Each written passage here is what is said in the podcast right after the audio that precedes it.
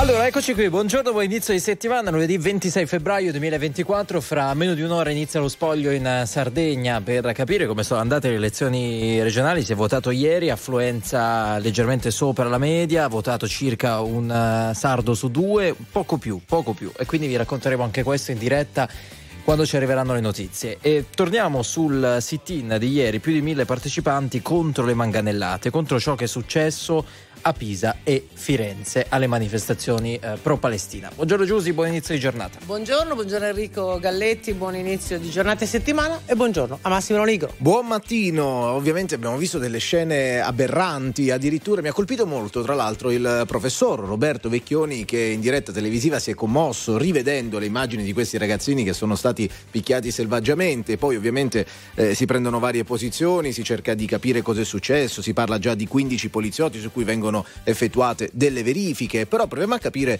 eh, eh, anche se c'è un clima magari. Giannini su Repubblica nel weekend ha scritto poli- i poliziotti si sono comportati così non tanto perché magari qualcuno ha dato quell'ordine, ma perché c'è un clima nel paese che porta a questo genere di fenomeni. Siete d'accordo? 02 25 15 15. Potete mandare i vostri messaggi al 378 378 1025, naturalmente anche vocali purché brevi. Allora, eh, vi aspettiamo in diretta. Qualcuno dice c'è il rischio di attaccare eh, Tucur le forze dell'ordine, no? Che in realtà poi sono molto più articolate e svolgono più lavori. Vi aspettiamo, che ne pensate? C'è Gali, non a caso, casa mia.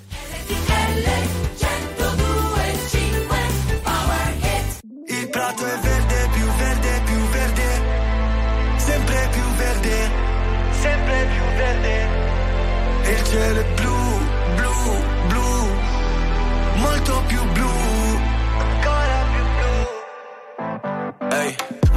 fai qui da queste parti? Quanto resti e quando parti? Ci sarà tempo dai per salutarci Non mi dire che ho fatto tardi Siamo tutti zombie col telefono in mano Sogni che si perdono in mare Figli di un deserto lontano Zitti, non ne posso parlare Ai miei figli cosa dirò? Benvenuti nel Truman Show Non mi chiedere come sto Vorrei dare via però la strada a casa, se la tua casa non sai qual è. Ma il prato è verde, più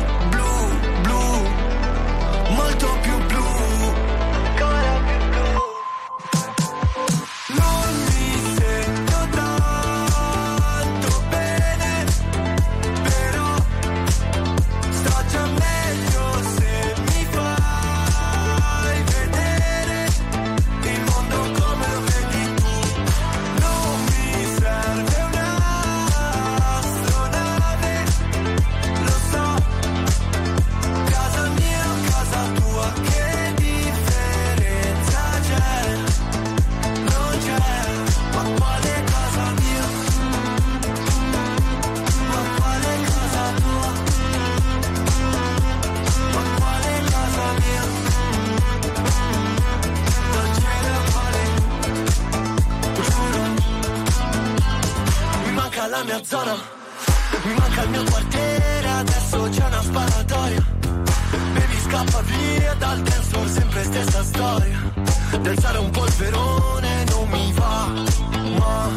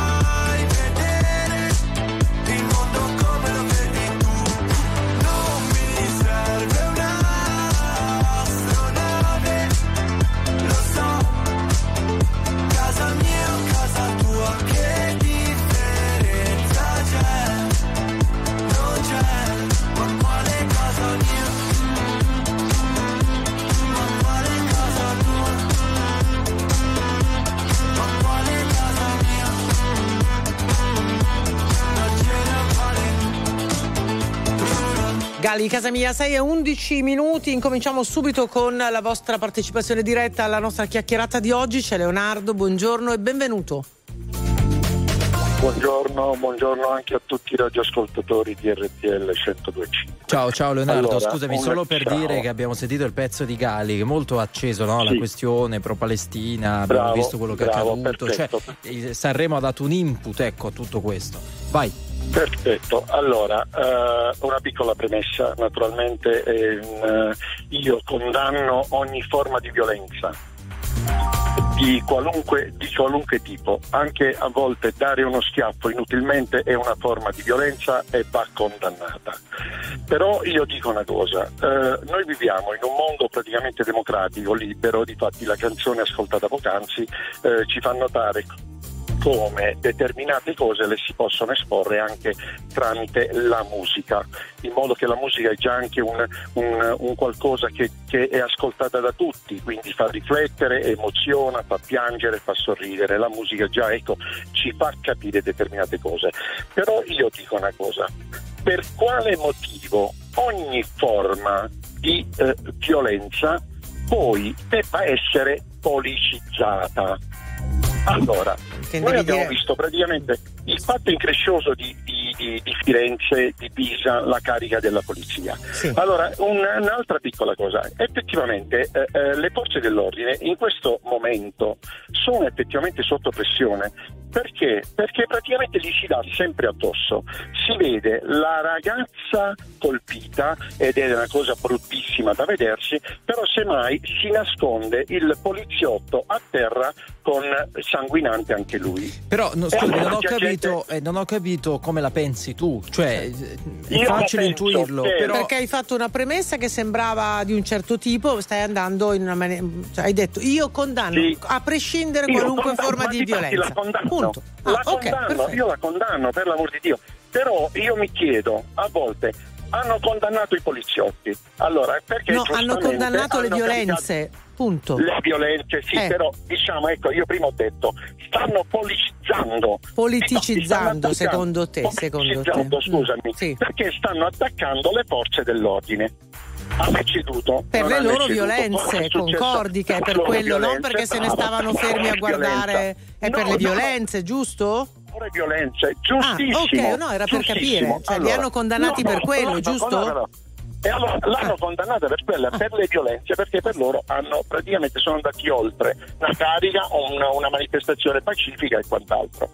Allora io dico, perché non, non condannano anche le forme di violenza che hanno gli altri, ma non solo contro le- le- le forze dell'ordine, ma contro il genere umano eh, in una maniera a 360 No, gradi. no, ma certo, ma quello che dici è sensato, cioè la, la violenza è violenza. Abbiamo visto poi alle manifestazioni di Milano, hanno partecipato più di 15.000 persone, sono stati aggrediti anche degli agenti, anche quelli, quegli episodi vanno condannati, non c'è dubbio.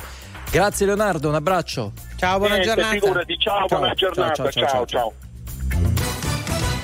Inizierà oggi alle 7 lo spoglio per le elezioni regionali in Sardegna. Primo verdetto sull'affluenza, quella parziale dopo le 19 è salita al 44,1%, dal 44 al 52%.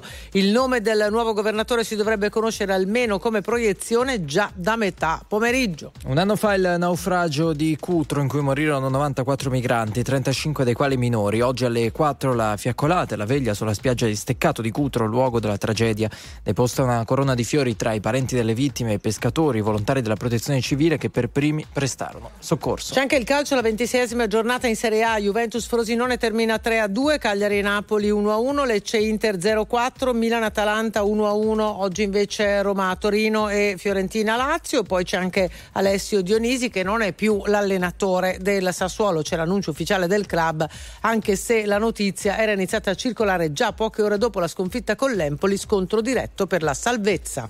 Parlando degli scontri a Pisa, Firenze, che hanno visto ovviamente delle cariche della polizia riprese in alcuni video che sembrano particolarmente eh, feroci, questi ragazzini si sono presentati eh, manifestando a volto scoperto senza avere armi in mano e poi insomma non è andata a finire benissimo. Addirittura è arrivata una nota del Quirinale E non è una cosa che succede molto spesso, l'abbiamo anche commentato qui su RTL 1025, il fatto che il Presidente della Repubblica abbia con una nota ufficiale fatto presente al Ministro dell'Interno, spiegano poi trovandone ovviamente condivisione, che l'autorevolezza delle forze dell'ordine non si misura sui manganelli ma sulla capacità di assicurare sicurezza, tutelando la libertà di manifestare pubblicamente opinioni. E questo insomma è stato un momento importante che se volete possiamo includere nella nostra chiacchiera mattutina allo 02 25 15 15. Chi c'è troviamo? C'è Franco, c'è buongiorno. Franco, buongiorno. Sì, buongiorno a tutti, buongiorno ragazzi, è da ieri che vi seguo.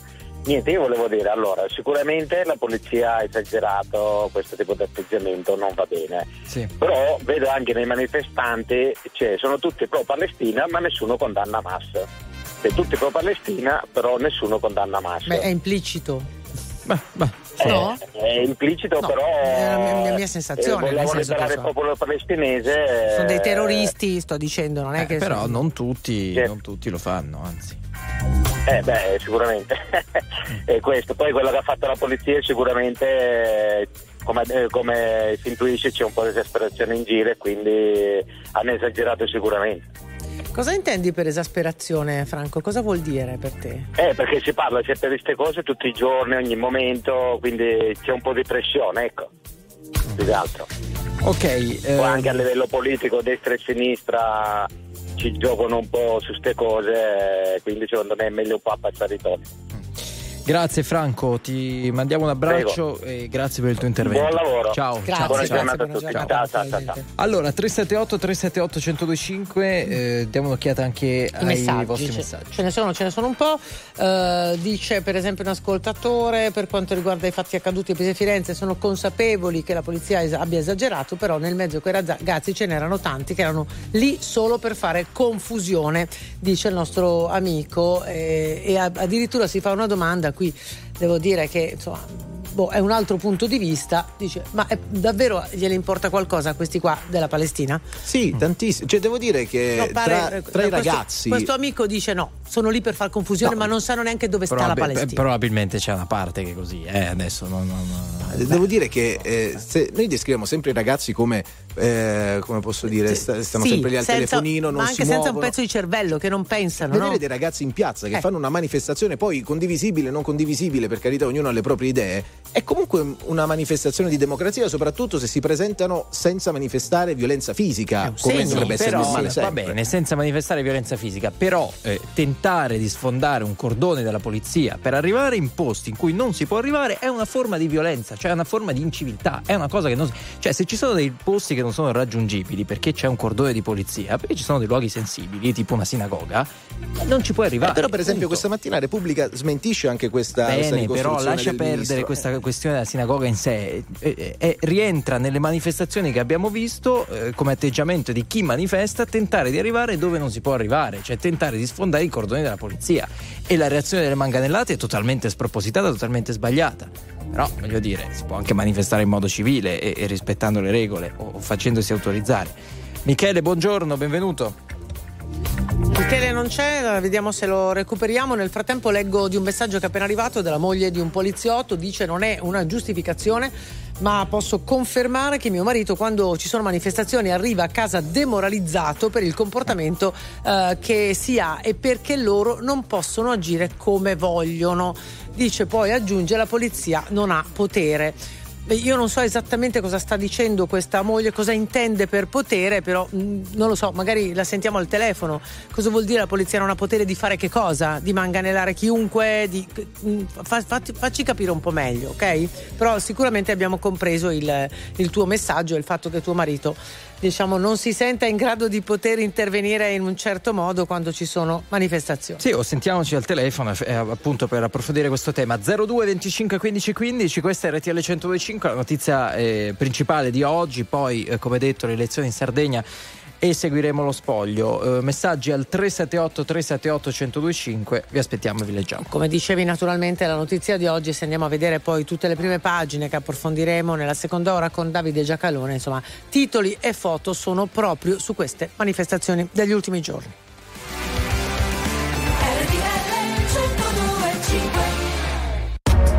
RTL 1025, la più ascoltata in radio. La vedi in televisione, canale 36 e ti segue ovunque, in streaming con RTL 1025 Play.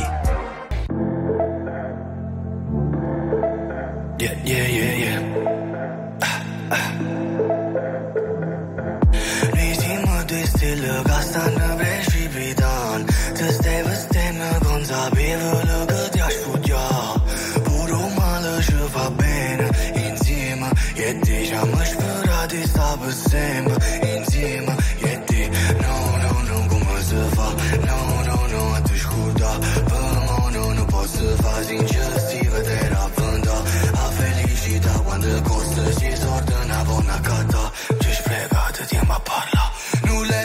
Pensato mai che all'inizio della storia non c'è fine della storia per noi oggi ci sta guardando e quando piove perché? Sei dispiaciuto per me e per te diciamo stai iniziando a giovere siamo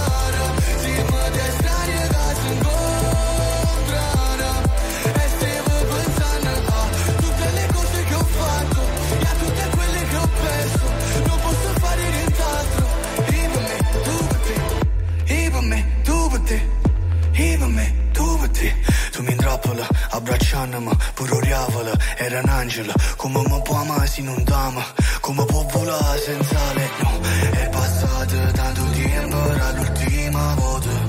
Ramanato pochi tempo Poi l'ultima volta. No, no, no, no, cum se fa? No, no, no, a cu da Bă, mă, nu, nu pot să fa Nu le-ai mai Ca l'inizio era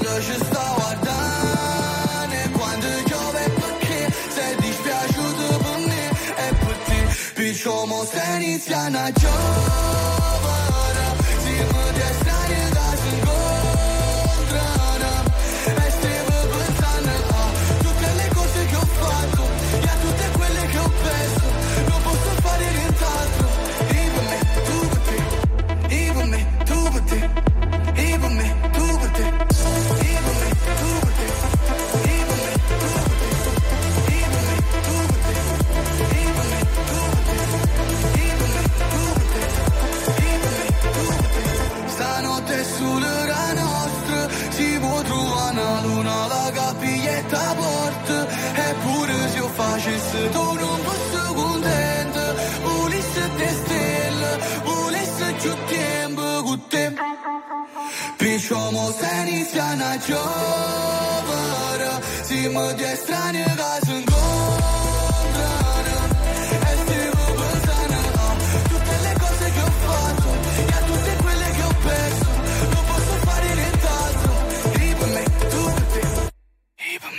Joliet dal Festival di Sanremo 6-26, buongiorno, è anche il 26 di febbraio, quindi inizia una nuova settimana e c'è Danilo collegato con noi. Buongiorno Danilo, benvenuto. Ciao, buongiorno a voi, RTL anche mia, chiamo da Milano. Prego.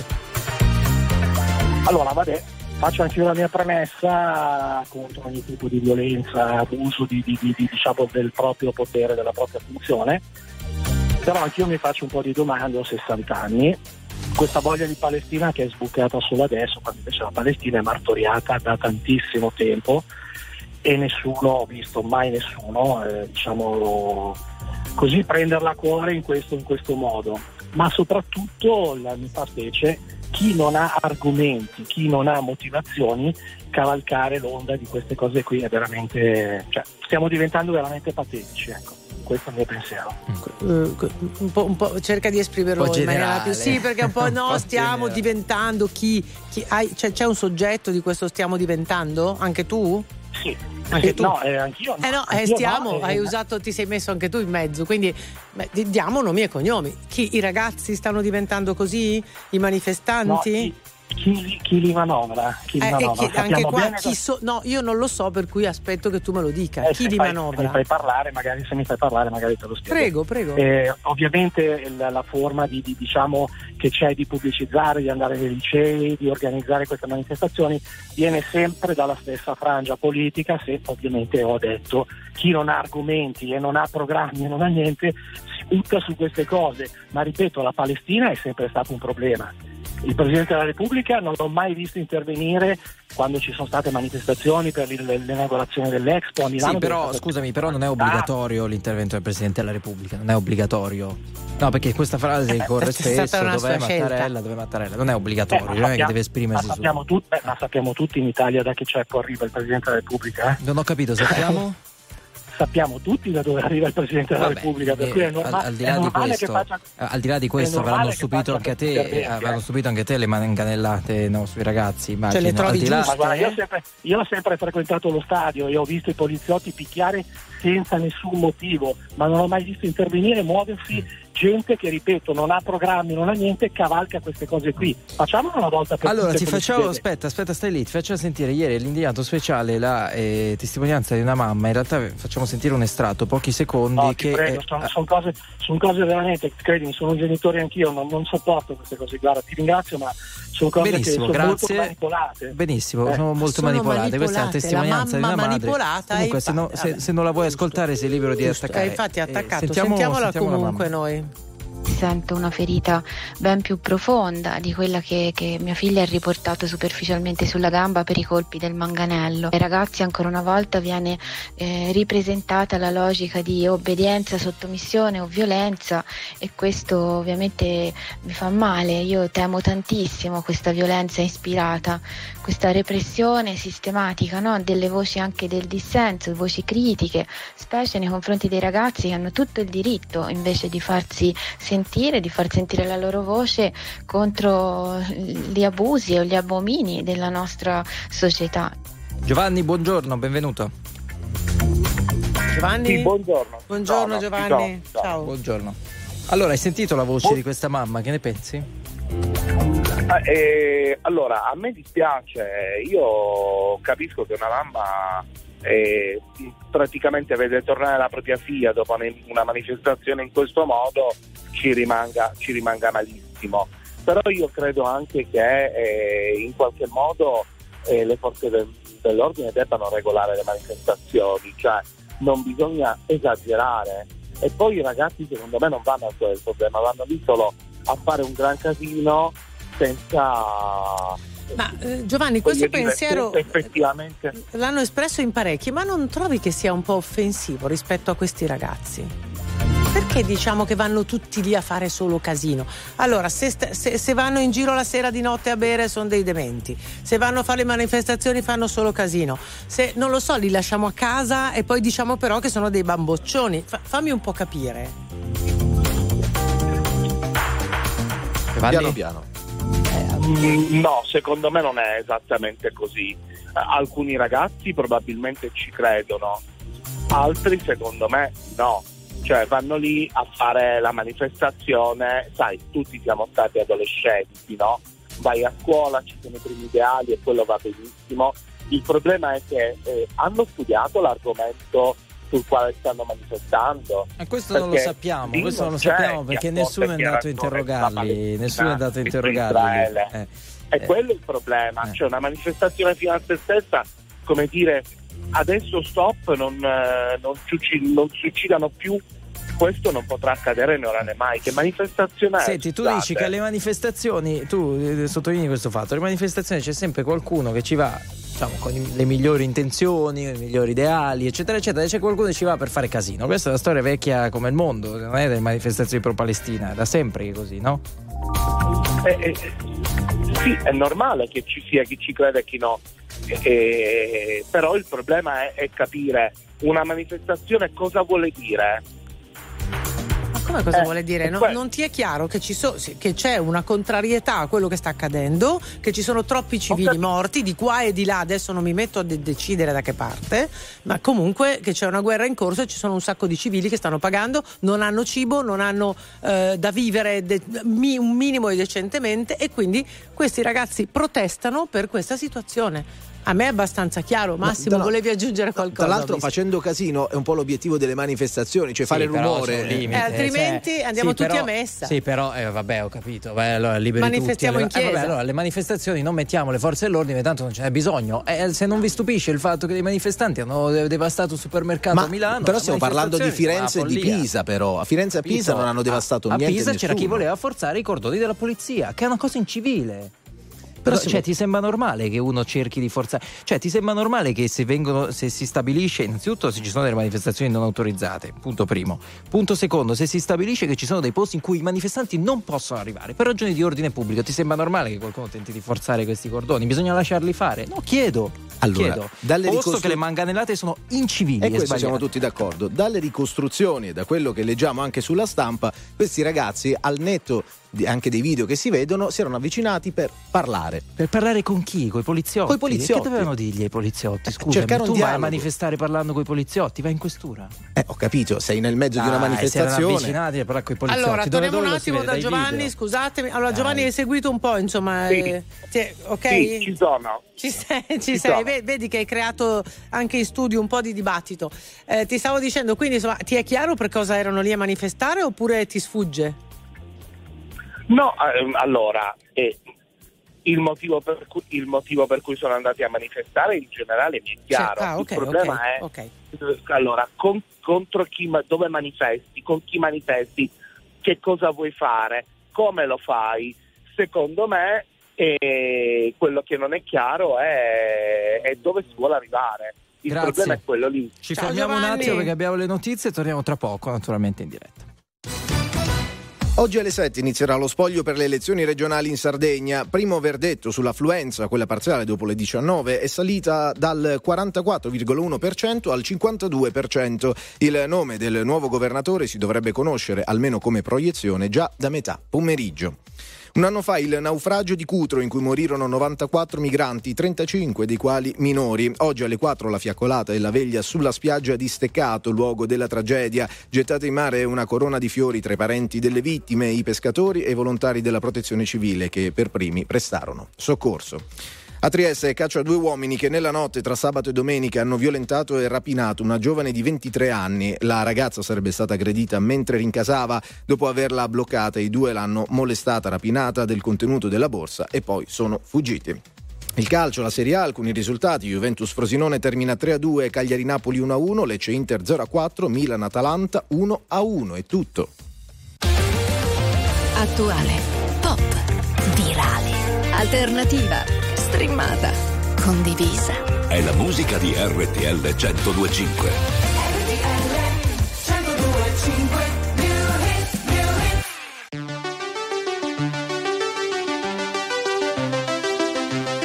Well, only dancers, join me for the night. Well, only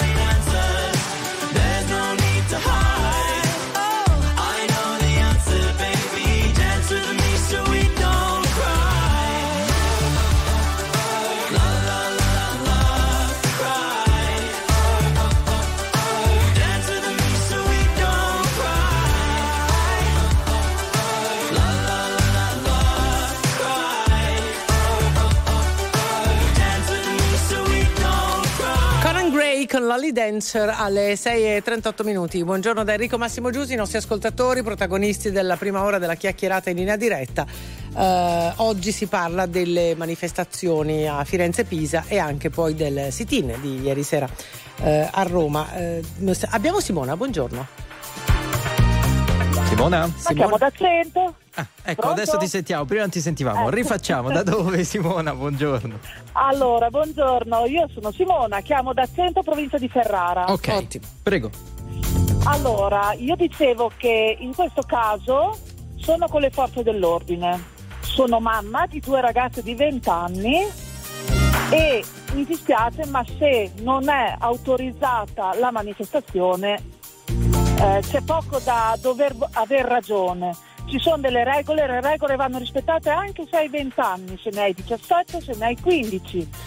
Quindi secondo me, io adesso eh, proprio a livello di manganellate, di far male, però eh, ho partecipato ai miei tempi, perché ormai ne ho 50 io di anni, e eh, devo dire che sono sempre state tutte autorizzate, abbiamo detto la nostra, abbiamo vinto, non abbiamo vinto, questo non è una cosa che può essere rilevante, però abbiamo sempre, sempre rispettato le regole, perché ci sono regole da rispettare. E io ho insegnato alle mie figlie che ci sono regole da rispettare, mm-hmm. qualunque età hai. Senti, ne, ne, hai parlato, perché questo è molto interessante, ne hai parlato con le tue figlie, hai detto hai due figlie di 20 anni più o meno. Sì. Ne avete parlato, sì. che cosa pensano? Siete sulla stessa linea? Ti hanno insomma, fornito qualche spunto di riflessione in più? Che le, le, mie figlie sì, ne abbiamo parlato perché guardiamo, seguiamo molto il telegiornale anche con eh, mio marito, insomma, famiglia siamo molto, eh, guardiamo molto queste cose. E loro mi hanno detto che in realtà gli studenti hanno sbagliato, non dovevano andare da quella parte, non dovevano spingere incontro ai poliziotti perché si vede benissimo dalle immagini che loro spingevano i poliziotti anche i poliziotti probabilmente cosa devono fare? Farsi picchiare? Farsi travolgere? Cioè, ehm, a un certo sì, punto bisogna però anche diciamo avere... che la loro è stata una reazione spropositata questo non lo diciamo e noi cosa gli fanno? gli danno dei fiorellini? gli danno no però colorati? le manganellate sì, no. poi tu puoi dire quello che vuoi però, però, è stata oggettivamente una reazione spropositata no? non lo dice okay. solo il Presidente della Repubblica certo. lo dice anche il Capo della Polizia c'è un'indagine vedremo e, e, Ma e certo, come andrà a finire ma certo il problema è ok manganellate forse sono state molto violente però se uno delle forze dell'ordine che ha un'autorità ti dice che in quel posto tu non ci puoi andare, è inutile che spingi e che vuoi avere ragione a tutti i costi. A un certo punto cosa facevano i poliziotti? Questo è un tema interessante, questo è un tema molto interessante. Me lo sono chiesto co- anch'io cosa ieri. Potevano, cosa potevano fare? Cioè non c'era cioè, un'alternativa al manganello secondo te? E cosa gli facevano? Gli davano un gelato? Grazie, grazie, Beh, grazie provoca- mille. provocatorio questo, gli davano un gelato, non credo anche perché non è periodo, però va bene. Ciao Simona. Si fa ancora ciao. un po' freddo. Fa eh, freschino, fa freschino. Grazie, un abbraccio. Ciao. Tommaso, ciao, buongiorno. Ciao, buongiorno, buongiorno a tutti. Io ben, sono Tommaso, vengo da Ancona, sono da Ancona. Scusate, sono un po' mi sto ascoltando mentre torno dal, dal lavoro e no, stavo un po' infervorando perché sento queste. Quanti anni hai, queste... Tommaso? 29. Ok, vai.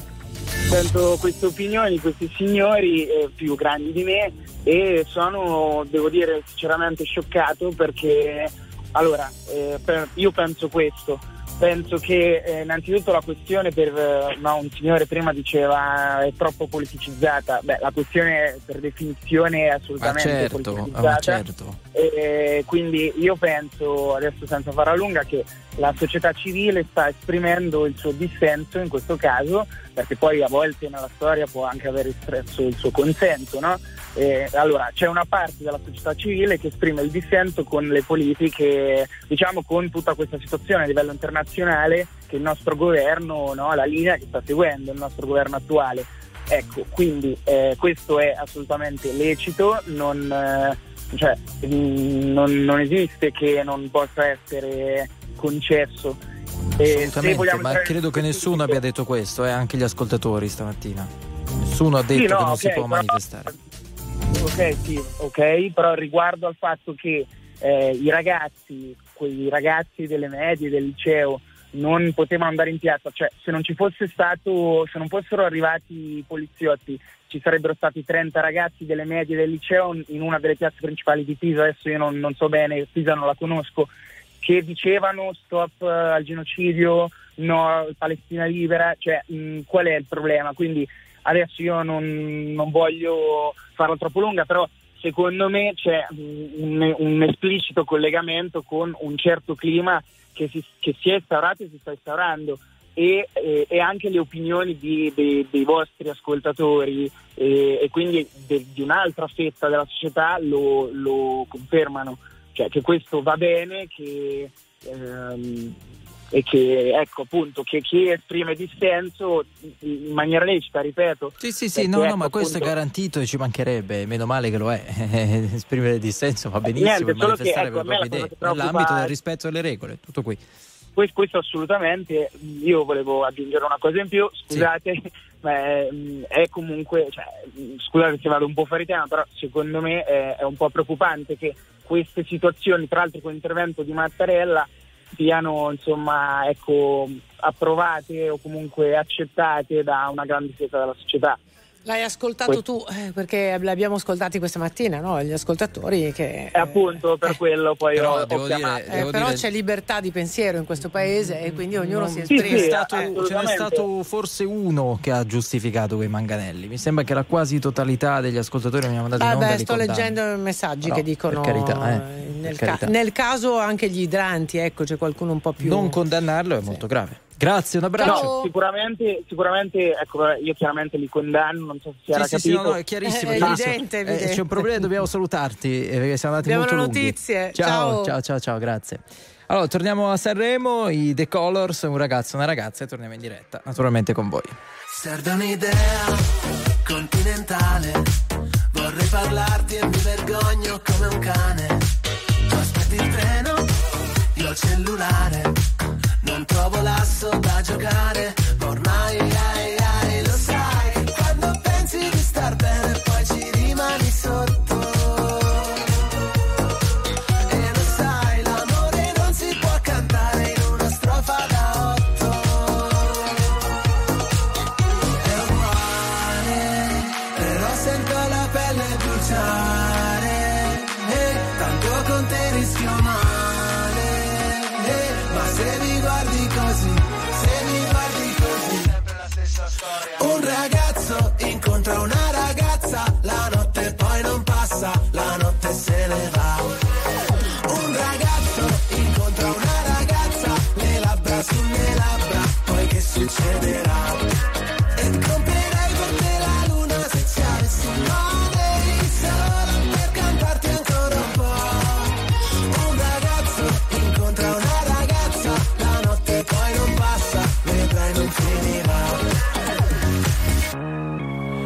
serve un'idea più del pane.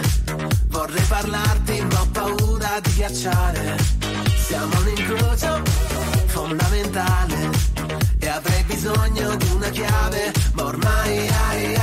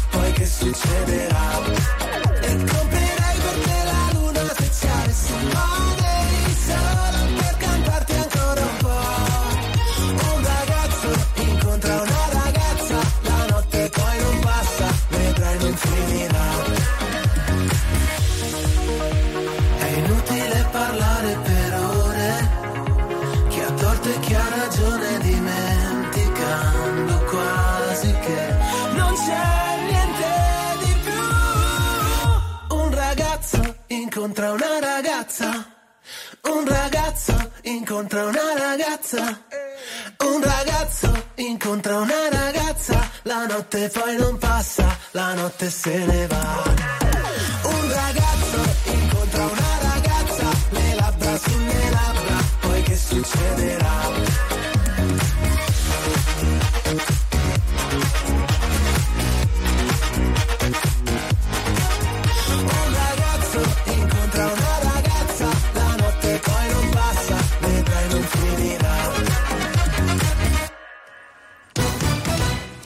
A Roma manifestazione degli studenti ieri organizzata dopo i cortei di Pisa e Firenze finiti con le manganellate della polizia.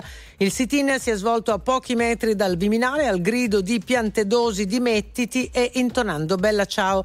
Dopo aver raggiunto la piazza del Ministero i ragazzi sono tornati al Teatro dell'Opera e il presidio si è sciolto. Tra dieci minuti inizierà lo spoglio per le elezioni regionali in Sardegna. Primo verdetto sull'affluenza, quella parziale dopo le 19 è salita dal 44,1 al 52%. Il nome del nuovo governatore si dovrebbe conoscere, almeno come proiezione, già da metà pomeriggio. C'è anche il basket, l'Italia del CT Gianmarco Pozzecco ha battuto l'Ungheria 83 a 62 nella seconda partita delle qualificazioni ai prossimi europei giocata appunto in Ungheria.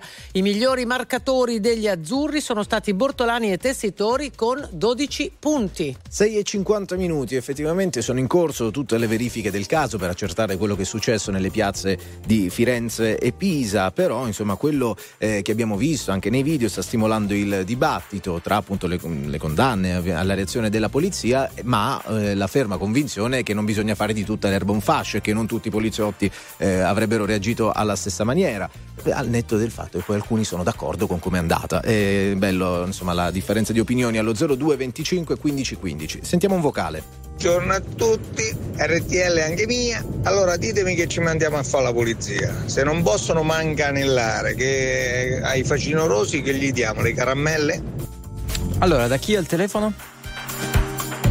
Ah, no, sentiamo l'altro vocale, ok, vai.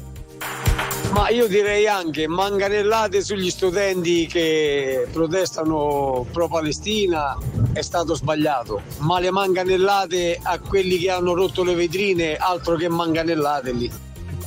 Allora, un po' di pareri dei nostri ascoltatori che sono arrivati e stanno arrivando questa mattina via eh, messaggio alla 378 378 1025. C'è qualcosa invece di scritto che ti colpisce, Enrico? Allora, sono sconvolto da tutta questa violenza, un messaggio che insomma, diciamo, è ricorrente, eh, poi si parla molto del rapporto tra genitori e figli, cioè ci si chiede siccome quei manifestanti erano minorenni, dove erano i genitori? Questo è un concetto che viene espresso a più riprese, anche ieri l'abbiamo sentito all'indignato speciale. Um, Marco. C'è Marco, buongiorno. Buongiorno ragazzi. Ciao, da dove? E da Bologna. Ok, vai. Io volevo semplicemente dire che se una manifestazione deve essere autorizzata, nel momento in cui non viene autorizzata faccia contro le regole. In più si vede da diversi video, a prescindere dal video di alcuni professori dove e dicono i poliziotti sono ragazzetti, hanno 15-16 anni, ci sono anche altri video in cui gli stessi ragazzi sono a meno di un metro dalla polizia, in cui insultano i poliziotti, ho capito esprimere le, le- le proprie idee, però ci sono delle regole andrebbero rispettate. Quindi sei d'accordo con le manganellate?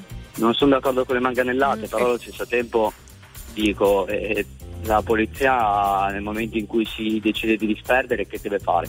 Con i lacrimogeni finisce comunque all'ospedale, con gli idranti sparano delle pressioni allucinanti, finisce comunque all'ospedale. No- Non è che la polizia abbia tutti questi mezzi per poter dire ok, buona, andatevene a casa, abbiamo resistito fin troppo. Mm, Però di solito si fermano le persone, si identificano, cioè c'è una procedura, no? Sì, sì, quello sicuramente, ma andare a identificare un ragazzino di 15 anni non è semplice come andare a identificare le, le persone di 30-40 anni. Tifoso con, allo eh, stadio per dire. Mm, sì. Grazie, grazie mille. Ciao. Precedenti alle spalle. Ciao, ragazzi. Ciao, ciao, ciao. Francesco, buongiorno. Buongiorno, Da dove Francesco? Da dove ci chiami? da Roma. Vai.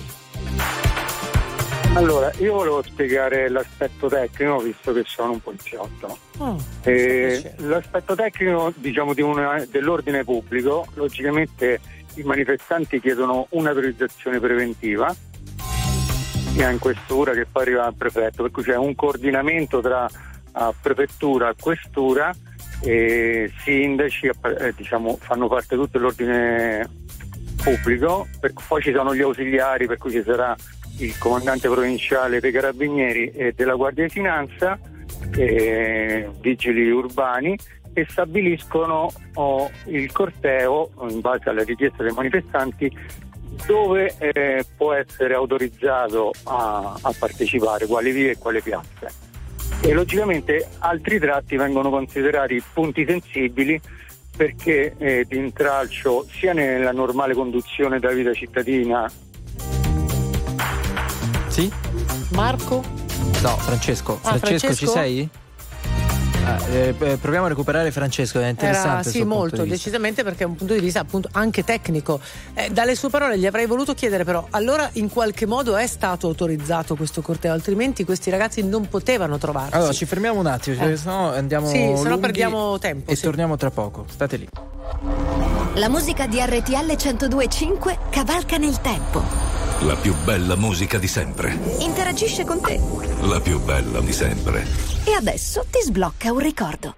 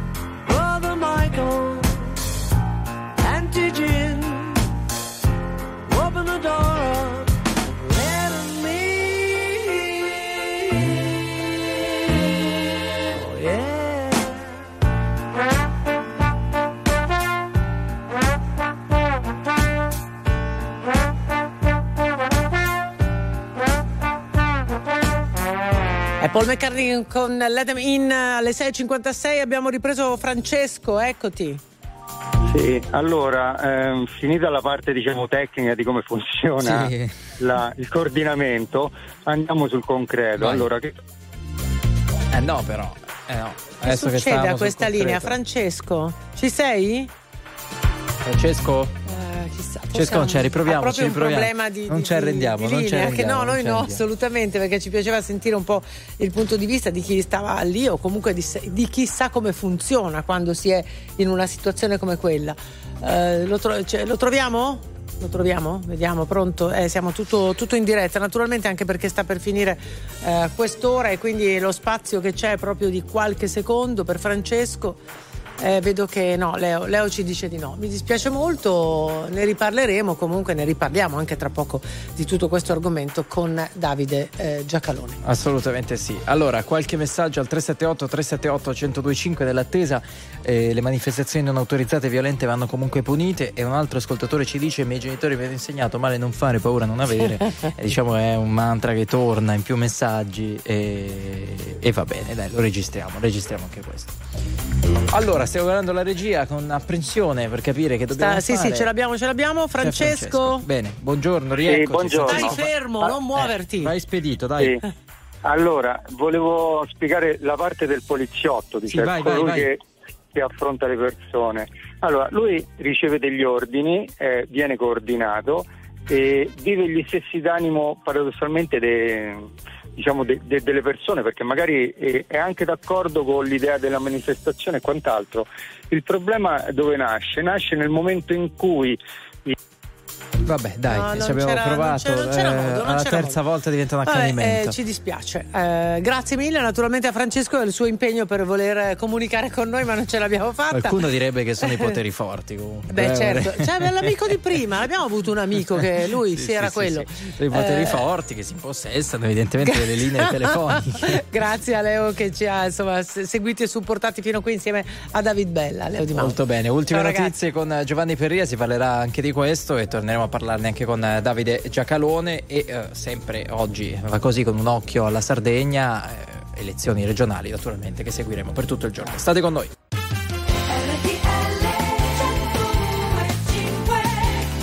Eccoci 7 e 5 minuti, lunedì 26 febbraio, Giusile Grenzi, Enrico Galletti, Massimo Lonigro, abbiamo la soluzione per eh, tutte le prossime tornate elettorali. La, ci arriva dalla Bielorussia dove degli hacker hanno creato un candidato eh, virtuale Finto, con l'intelligenza sì. artificiale per protestare contro insomma, il, um, il, il, governo di Lukashenko che si ripresenta anche alle elezioni. Però ecco, un candidato virtuale potrebbe essere una soluzione a tutti i mali probabilmente. Un no? robot, un robot. Un robot.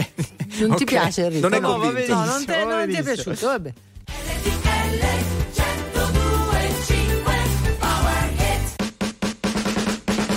Don't think I tried this one before.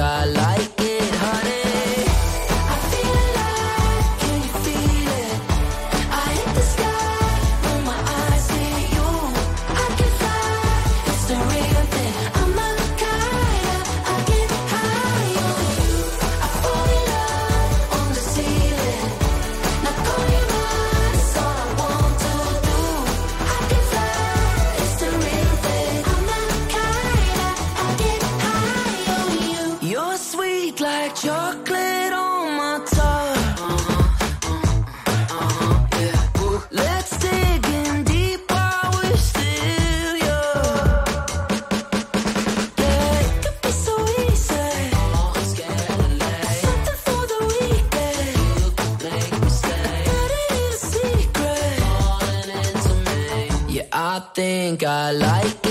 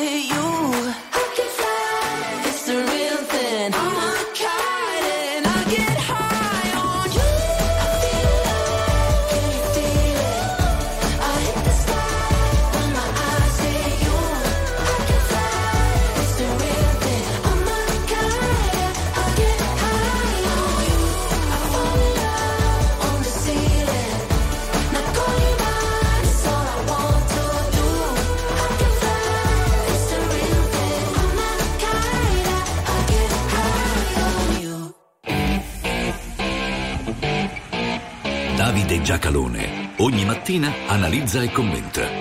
Non per compiacere, ma per capire. Non per stare da una parte o dall'altra, ma per saper stare al mondo. Alle 7 e 9 minuti, in questo lunedì 26 febbraio, le prime pagine ancora oggi riportano in buona parte il tema, l'argomento che è stato anche argomento della nostra chiacchierata con gli ascoltatori questa mattina, la storia dei manganelli e delle manifestazioni dei giorni scorsi. Buongiorno e bentornato Davide Giacalone. Buongiorno, buongiorno, buon inizio di settimana. Buongiorno Davide, allora l'apertura del Corriere della Sera dice cariche a Pisa, scatta l'inchiesta, gli accertamenti affidati ai carabinieri, il ministro Lollo Brigida ha mai represso il dissenso, no a qualsiasi violenza, verifiche su 15 agenti, le carte ai PM, Salvini difende la polizia, Schlein dice parli Meloni. Ma allora, la, la questione è l'atteggiamento di due gruppi in qualche modo contrapposti, ma in realtà totalmente convergenti. Nel, parlo dei cittadini, che poi si riflette anche ovviamente sul modo in cui i giornali e la politica commenta le cose. Cioè, c'è da una parte chi, chi dice queste cose succedono perché c'è un governo di destra. Hanno dato l'ordine di picchiare e quindi ah, c'è una responsabilità del governo. E c'è chi all'opposto dice queste cose sono normali, possono sempre succedere, ma la denuncia del fatto avviene solo perché c'è un governo di destra, perché in altre circostanze non si sarebbe giunti, per esempio il Presidente della Repubblica non avrebbe richiamato. Tutte, entrambe queste versioni hanno in comune, primo, totale, la totale ignoranza della realtà, perché ci sono stati casi, la, la, e secondo, c'è la convinzione che la polizia abbia, sia comunque influenzabile, quindi l'ordine pubblico, influenzabile per via politica, cioè non si rendono conto di convergere nell'offendere la legittimità istituzionale del mantenere l'ordine. Allora, dice oggi, vedo un titolo sul messaggero, il ministro degli interni Piantedosi, ci potrebbero essere stati responsabilità individuali. Grandioso. Ora, siccome però la tutela dell'ordine non è mai una questione personale, anche questo, guardate che è importante. I poliziotti in piazza, i carabinieri in piazza, chiunque sia incaricato, non è il padre di famiglia o la madre di famiglia, è il poliziotto o il carabiniere. Ma anche il dentista non è un padre di famiglia o una madre di famiglia, cioè lo è per i fatti suoi. Ma io mi rivolgo al professionista perché mi fanno male i denti. Ma che può dire, dice, eh, ma dice, io ho dei problemi in famiglia, beh? Oppure mi ha offeso, beh? Cioè, che significa? Cioè, è, è, fai un altro mestiere. Allora, questa è una questione che freddamente deve essere riportata alla, alla, all'esame e, all'accertamento di responsabilità che oramai il ministro degli interni, il capo della polizia, in qualche modo ammettono, anzi il capo della polizia esplicitamente ammette. La cosa importante è capire che se qualcuno delinque, per esempio, se il poliziotto o il carabiniere mi dicono tu da qui non devi passare e io spingo per passare, sto commettendo un reato. Blando? Blando, ma si tratta di resistenza pubblico ufficiale.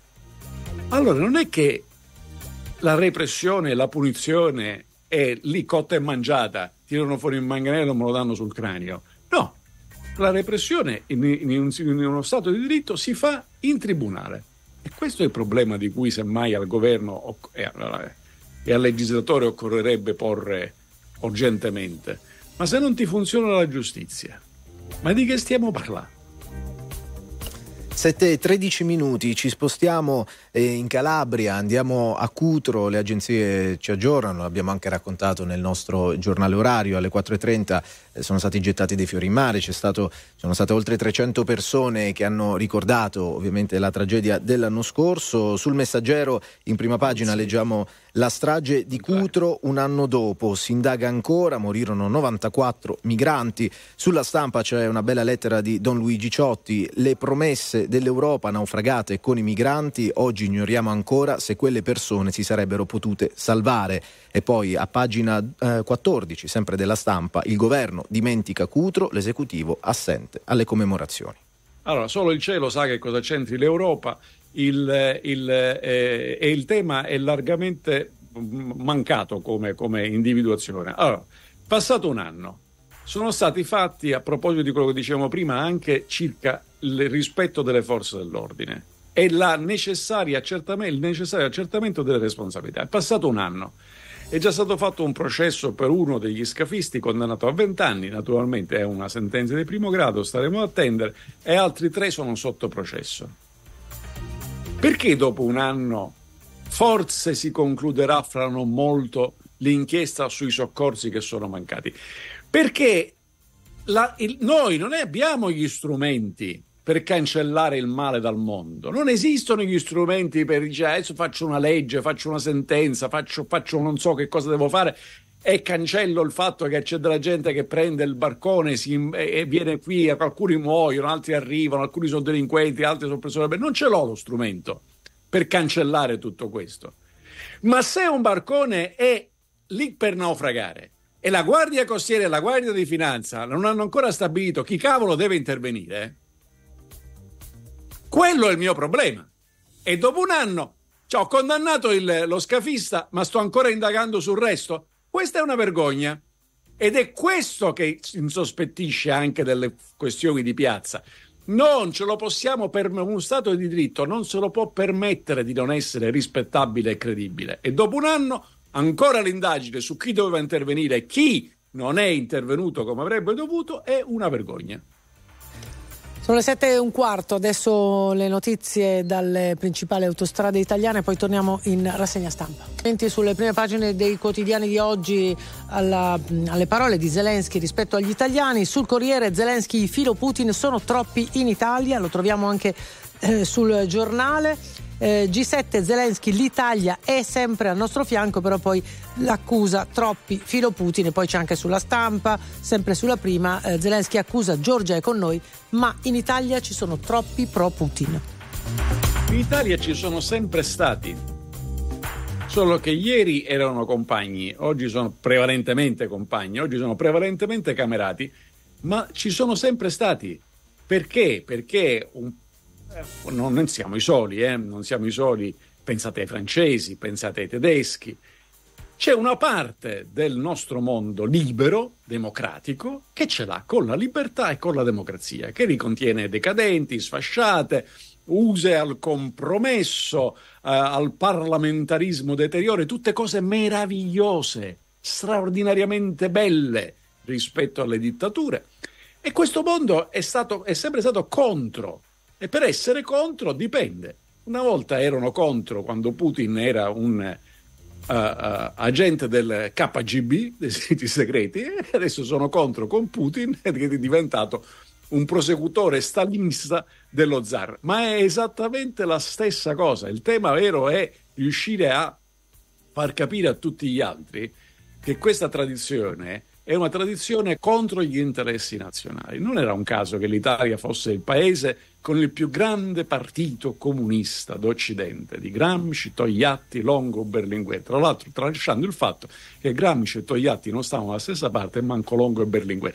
Però questo era lo slogan delle piazze. Adesso è diverso. Adesso Dugin, il popolo, il sangue, la terra, la missione cristiana sono comunque dei rintronati che hanno in comune una sola cosa, gli sta antipatica la libertà e la democrazia. Allora Davide, cambiamo argomento, parliamo andando sulla prima pagina del Sole 24 ore di riforma tributaria, sanzioni e reati, mano tesa del fisco a chi paga in ritardo. Una novità. Eh, del resto, ecco, nello schema di decreto cala al 25% la multa per gli omessi versamenti, scudo penale per le imprese in crisi di liquidità accertata. Allora, di, del, del, del, di quello che è dovuto al fisco, se riuscissimo a prendercene il 10% potremmo fare i salti di gioia, in realtà non riusciremo a prenderci prenderci neanche il 10% eh, e quindi quella posta lì enorme è destinata a rimanere puramente teorica. Tenere una, una, una, penalità per chi non ha pagato al 25% al netto di eventuali questioni di eh, bancarotta fraudolenta, cioè di tutto quello che è penale, che è il codice penale, beh, però è ragionevole perché se tu uno non paga e poi la multa diventa 200%, vabbè, che a quel punto diciamo così, gli conviene eh, andare in lite e non pagare mai. Quindi la multa deve essere, la penalità deve essere ragionevole, ma non deve essere una facilitazione, naturalmente. Deve essere certamente superiore all'inflazione, se no comunque mi conviene aspettare per pagare. Mentre mi lascia molto perplesso la storia dello scudo penale per le imprese in crisi di liquidità, eh, perché dipende. Cioè, perché sono andati in crisi di liquidità? Se sono andati in crisi di liquidità perché hanno speso in eh, sesso e champagne, ho detto sesso, non donna, quindi non c'è sessismo. Se, eh, eh, se hanno speso in sesso e champagne, eh, non è che questo, cioè, non ho, che quindi non ha potuto pagare le tasse e non aveva i soldi. Ho capito, mettetelo in galera. Se invece sono successe delle cose per cui la liquidità è necessariamente stata assorbita da altri, ma non devo fare lo scudo, devo semplicemente aprire gli occhi al giudice fiscale che si occupa di queste cose. Ti sei piegato politicamente corretto, non lo sarei mai aspettato. Veramente. Brutto lunedì oggi. Brutto lunedì. Alle 7.20 andiamo anche in Sardegna, c'è la, l'attesa sugli esiti del voto, tiene l'affluenza, scrive il Corriere, per la sfida a 4. Eh, oggi si avrà il governatore perché non è previsto il ballottaggio, di fatto basta che insomma, ci sia un, un, voto in più e quello diventa governatore, no Davide? Esatto, esatto. Poi una delle cose che mi rimane misteriosa è perché le regioni possono avere sistemi elettorali diversi, cioè da una parte in un modo, da quell'altra in un'altra, talché se te ne occupi per tutta Italia devi sempre domandare, aspetta scusa, da voi si vota con, con quale sistema? Questo lo trovo abbastanza originale.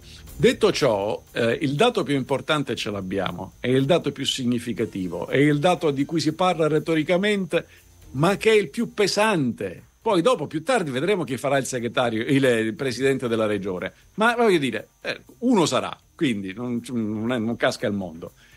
Ma se l'affluenza alle urne continua a scendere e siamo al 52.4, significa che la metà degli elettori dicono a me di te non me ne frega niente e non intendo neanche scomodarmi per venire a votare, c'è un problema. Non è che poi le democrazie debbano funzionare che vota il 99% delle persone, che, che, anzi si può anche sostenere che siccome io non credo che sia in pericolo la libertà, la democrazia, eccetera, per cui sapete che c'è, fate governare chi vi pare, a me non, non mi interessa. Ci può pure stare anche questo, ma se puntualmente costantemente la metà degli elettori non vanno a votare, è un giudizio questo sulle forze politiche che naturalmente le forze politiche commentano per 20 minuti e poi passano a chi ha vinto e chi ha perso, che è molto più bello per, per, la, pro, per la, propria auto, autostima. Vedremo e seguiremo naturalmente il verdetto che arriverà nelle prossime ore. Eh, grazie Davide Giacalone, appuntamento domani mattina. Grazie a voi, buona radiovisione a tutti. A domani Davide, la Gazzetta dello Sport in questo lunedì 26 febbraio titola Inter da paura, è al decimo successo su 10 nel 2024, Lautaro apre il 4-0 e raggiunge 101 gol in A, Inzaghi a Lecce parte senza sette titolari e domina. In taglio più basso poi Milan, pari e rabbia, finisce 1-1 tra i rossoneri e l'Atalanta. Corriere dello Sport, l'era di Max resta secondo e toglie voce ai suoi nemici e ancora si parla anche del rugby, sei Nazioni, Ital Rugby a un palo dal sogno, finisce 13 a 13 in Francia. Noi torniamo tra poco con le nostre interviste.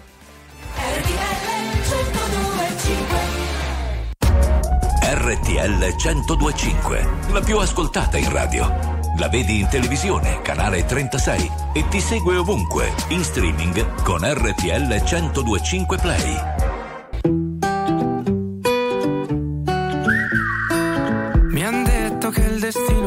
Crei soltanto tu. V'è tempo col respiro e se corri ne avrai di più. Ma se morirò da giovane, spero che sia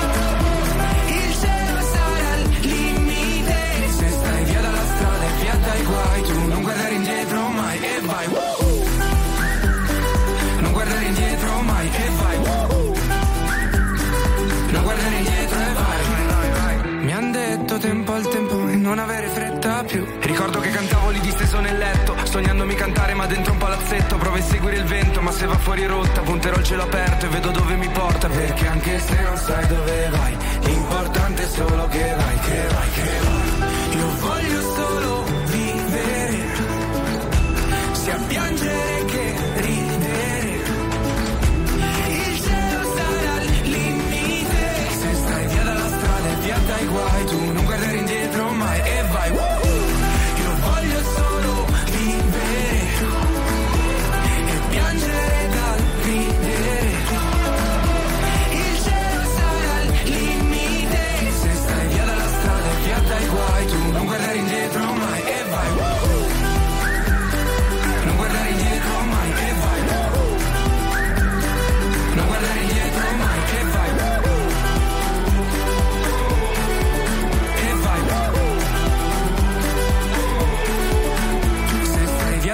strada e via dai guai, tu non guardare indietro mai e vai.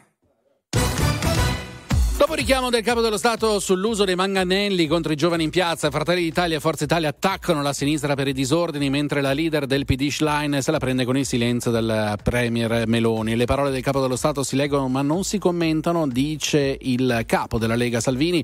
Oggi il ministro dell'Interno Piantedosi incontrerà i sindacati, ieri nuova manifestazione a Roma, i giovani sono arrivati nei pressi del Viminale. In corso lo spoglio per le elezioni regionali in Sardegna, primo verdetto sull'affluenza al 52% in leggero calo rispetto alle precedenti consultazioni. Il nome del nuovo governatore si dovrebbe conoscere almeno come proiezione già da metà pomeriggio. Oggi alle 4 si è tenuta una fiaccolata e una veglia sulla spiaggia di Steccata in occasione del primo anniversario del naufragio di Cutro in cui morirono 94 migranti, 35 dei quali minori. Gettata in mare una corona di fiori tra i parenti di chi perse la vita, i pescatori e i volontari della protezione civile che per primi prestarono soccorso sull'arenile, peluche e candele per ricordare le vittime. L'esercito israeliano ha presentato presentato un piano per l'evacuazione della popolazione civile dalle zone di combattimento della striscia di Gaza. L'annuncio precede l'attesa offensiva israeliana a Rafah, secondo Netanyahu, l'ultimo bastione di Hamas. Intanto negli Stati Uniti, davanti all'ambasciata di Israele a Washington, un militare della US Air Force si è dato fuoco. Non voglio più essere complice del genocidio a Gaza, avrebbe detto poco prima.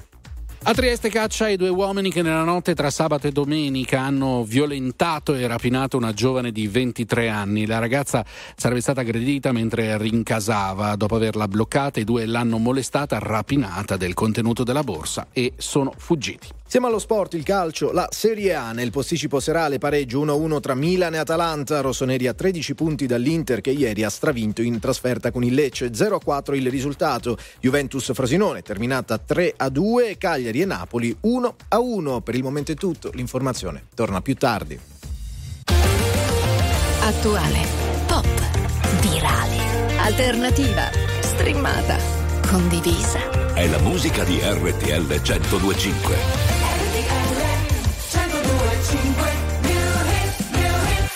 Qu'est-ce que je vais te nommer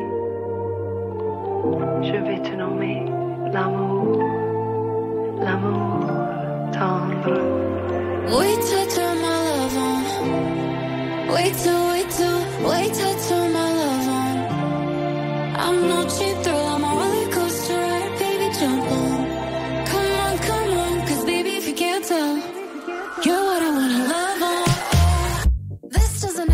Some sort of mathematical equation. Slip off your jeans, slide in the sheets, screaming yes in quotations. Clock in, baby, get to work. Night shift, but with all the perks. Time stamping when you fall in love. Time can't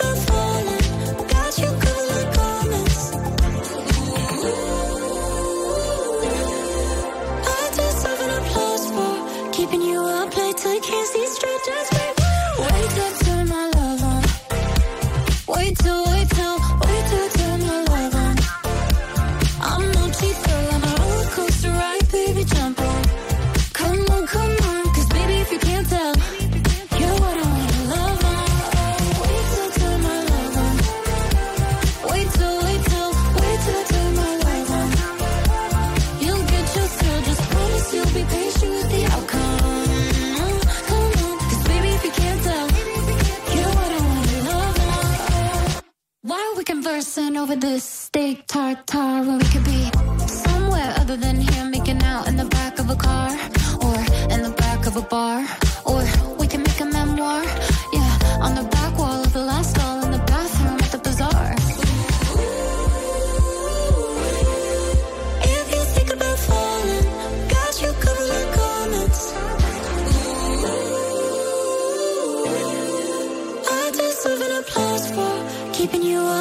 I can't see straight, just straight.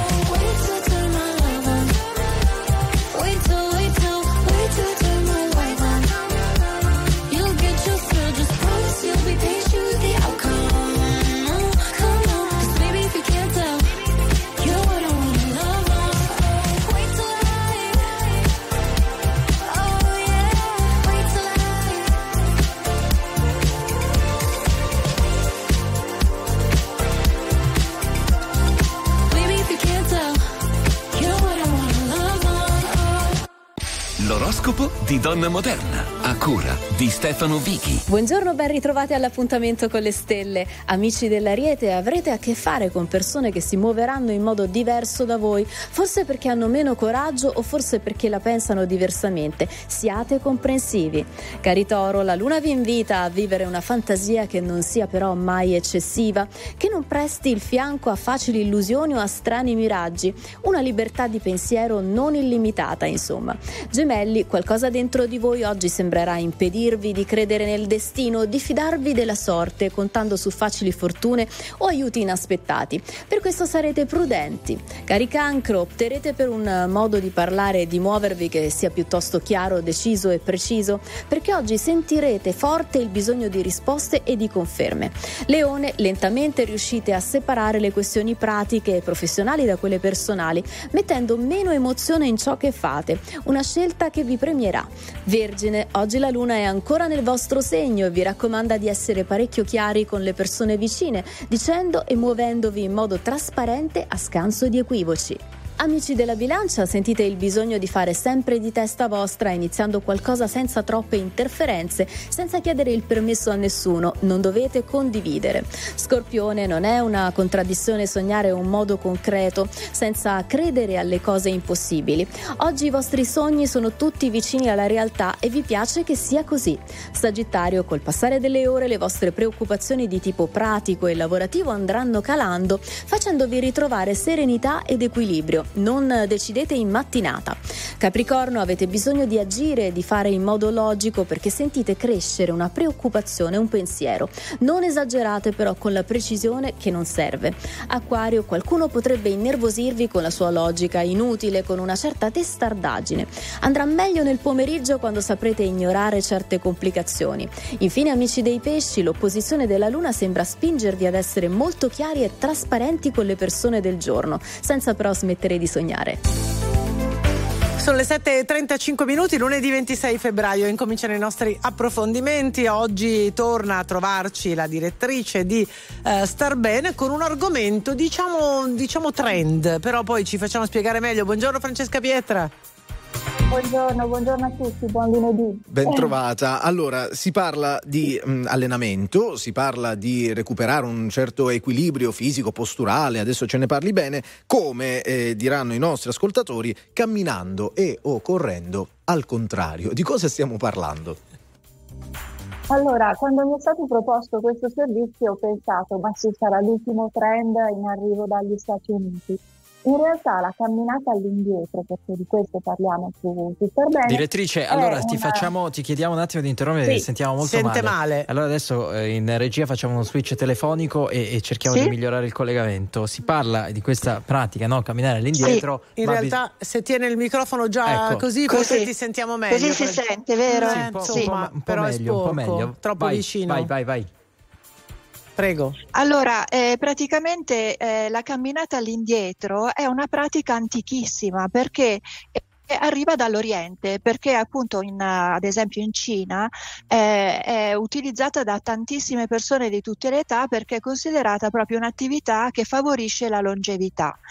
E- ed effettivamente ha moltissimi vantaggi perché ha una- un'azione camminare all'indietro per, ehm, rinforza i muscoli del quadricipite, in particolare uno di questi muscoli che si chiama il vasto mediale che rinforza eh, le, ginocchie, le ginocchia, quindi è un'attività molto eh, utile per rinforzare le, le ginocchia, per migliorare la postura e poi anche è un allenamento per il cervello perché ci costringe appunto a eh, attivarlo per eh, saperci orientare e, e- e- e svolgere questa attività che normalmente non, non compiamo. Allora, e- Eh, e- quindi- e nel numero di sì. Star Bene, direttrice, date i quattro consigli, no, i quattro step da seguire Sì. per chi eh, comincia. Il primo, ovviamente, è quello di scegliere un percorso adeguato che non abbia ostacoli certo. perché rischia di andare a sbattere. ma, allora, Allora, non la longevità il lunedì mattina. benedire. No, no, assolutamente. Andiamo tipo eh, ne- in mezzo al verde, nei boschi. in- Dove, Sì, eh, ma basta semplicemente un sentiero che non sia troppo affollato abbastanza rettilineo, Sì. ecco, in modo da poter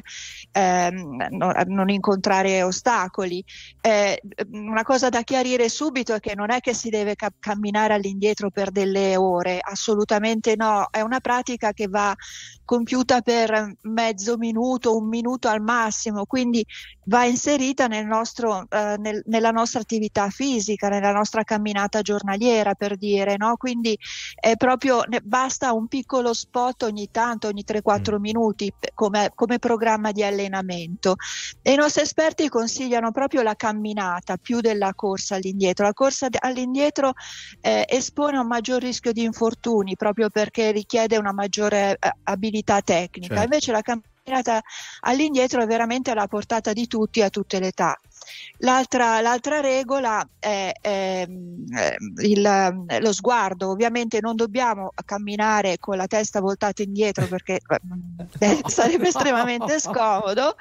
Eh, però ogni tanto un'occhiatina con la coda dell'occhio per vedere appunto dove stiamo andando è, eh, È assolutamente. Direttrice, uh, è sacrosante. A questo sì, aggiungo però lo sguardo degli altri, cioè se io vado al campo sportivo metto a fare questa cosa, magari mi prendono un po' per strano, oppure no? Eh sì, sì, c'è da vincere un pochino questo imbara- l'imbarazzo perché molte persone magari visto che questa pratica non è così diffusa in Italia, almeno per il momento, uno dice ma che cosa fa? Cammini in avanti, poi fai il gamberetto, poi ritorni in avanti così, però se vinciamo l'imbarazzo magari anzi vedremo che altre persone ci copiano perché è davvero molto utile, anche per chi per esempio ha problemi di fascite pa- plantare, no? problemi alla pianta del piede, certo. il fatto di essere costretti ad appoggiare il piede al contrario, perché quando si cammina in avanti si appoggia prima il tallone, poi si fa la famosa rullata e si finisce con la, con la punta del piede. Quando si cammina all'indietro è il contrario, quindi si appoggia la punta del piede, si fa la rullata all'indietro. Vabbè, direttrice- quindi ci costringe. Eh, sì. No, dicevo, co- conviene portarsi un numero di star bene, che almeno no, per Per non male, diciamo, sbagliare. "Eh, ma io l'ho letto qui e quindi non prendetela con me. Ah, sì. Eh. Esatto, questo numero lo,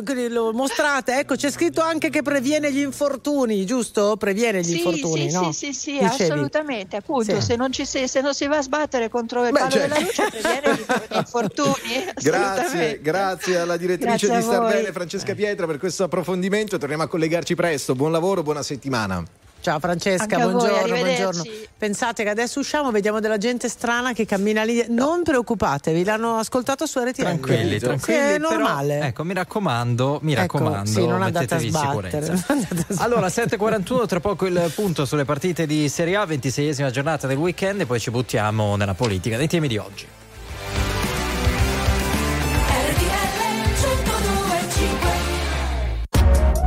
RTL 1025, la più ascoltata in radio. La vedi in televisione, canale 36 e ti segue ovunque, in streaming con RTL 1025 Play.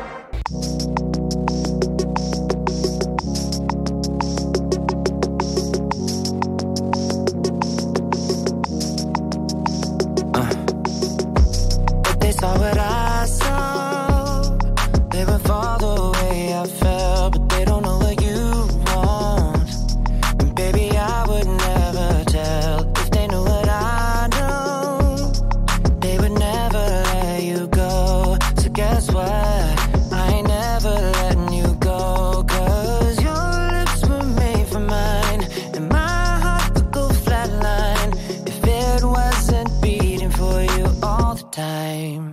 So if I get jealous, I can't help it.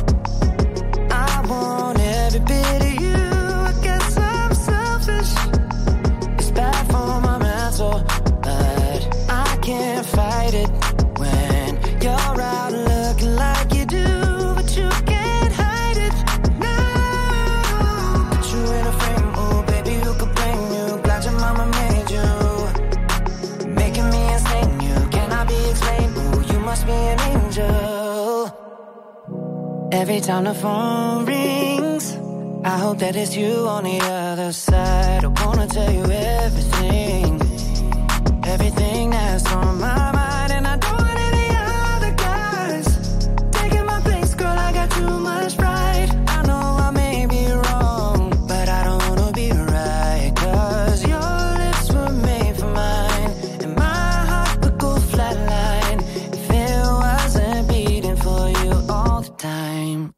So if I get jealous, I can't help it.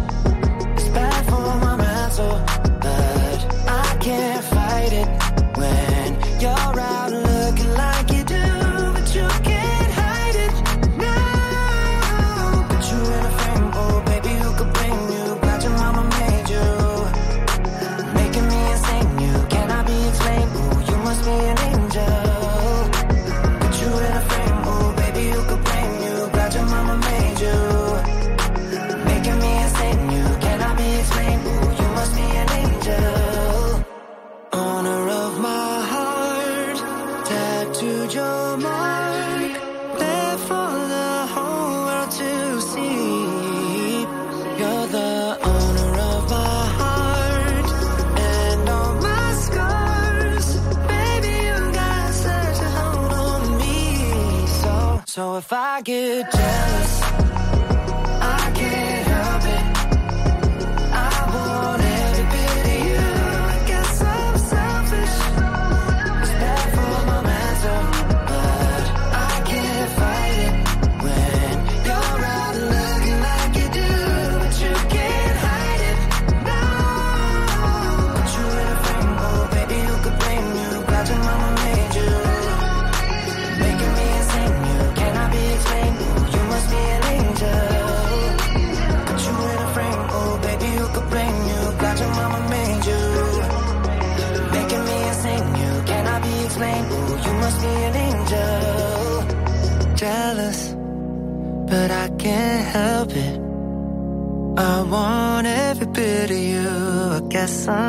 selfish. Selfish, Justin Timberlake, RTL 1025, buon lunedì mattina, poi inizio di settimana, 7.48 minuti, parliamo di calcio, partite di Serie A del weekend, insieme a Massimo Caputi. Ciao Massimo, buongiorno. Buongiorno, buon lunedì. Buon lunedì a te, due vittorie arrivate in maniera diversa, però ieri insomma entrambe hanno portato a casa tre punti, parliamo dell'Inter e della Juventus, rimane però tanta distanza tra le due squadre, credi che oramai la questione scudetto sia chiusa?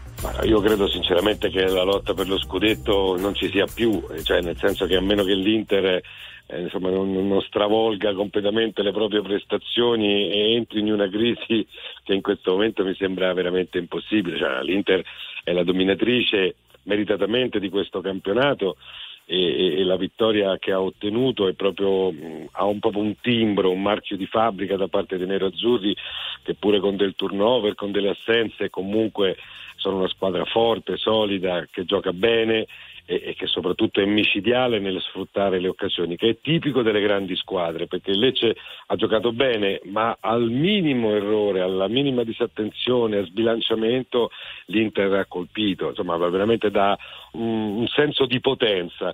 E diciamo che se è un marchio di fabbrica la vittoria dell'Inter, possiamo dire che è un po' anche un marchio di fabbrica la vittoria all'ultimo istante della Juventus, mi pare che sia la nona vittoria ottenuta agli ultimi minuti nel recupero della Juventus in questo campionato.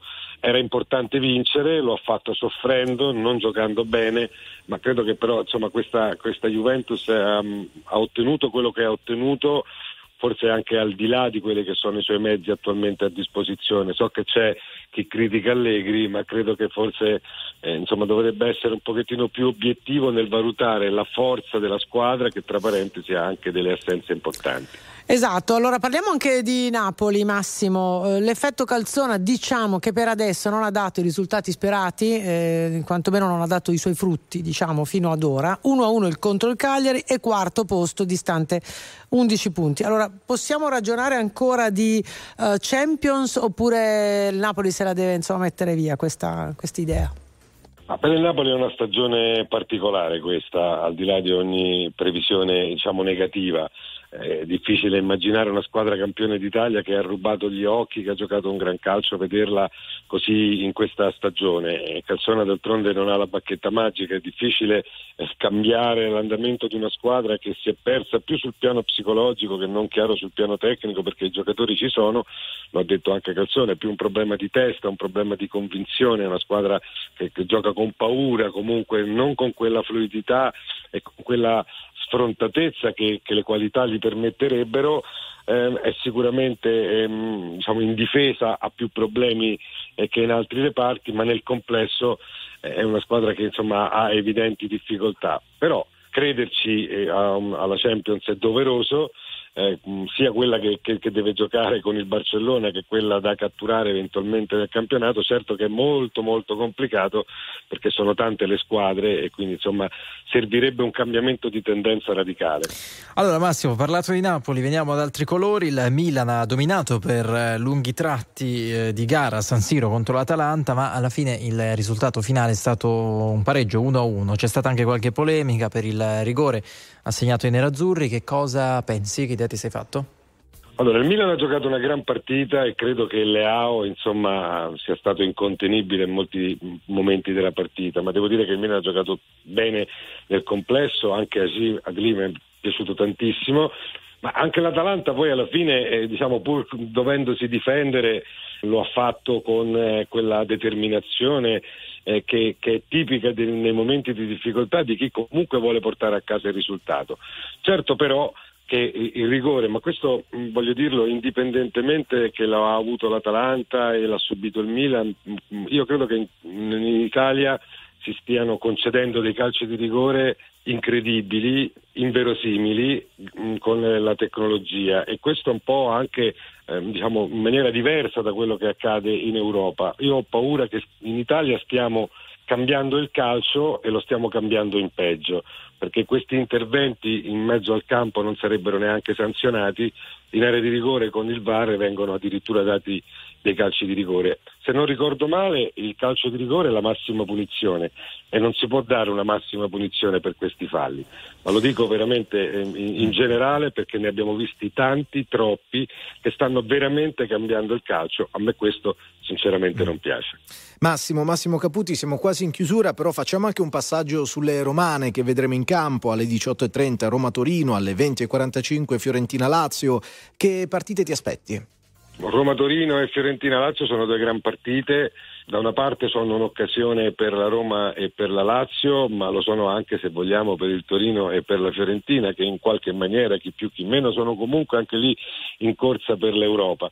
È chiaro che le romane vengono da un buon momento, eh, la Roma dalla qualificazione ai calci di rigore, ma comunque con entusiasmo dall'Europa League, eh, la Lazio eh, ha vinto il recupero proprio con il Torino e quindi insomma vede eh, la possibilità di continuare la rincorsa. Non si può perdere terreno perché poi l'Atalanta con l'unghia e con i denti prende un punto a Milano e il Bologna continua a vincere, quindi se si vuole andare in Champions bisogna veramente vincere e non sbagliare, sbagliare il meno possibile. È così, grazie, grazie davvero al nostro Massimo Caputi per questo punto del lunedì sul campionato. Ci sentiamo naturalmente prestissimo. Buona settimana. Ciao. Grazie a voi, buona settimana. La musica di RTL 1025 cavalca nel tempo. La più bella musica di sempre. Interagisce con te. La più bella di sempre. E adesso ti sblocca un ricordo.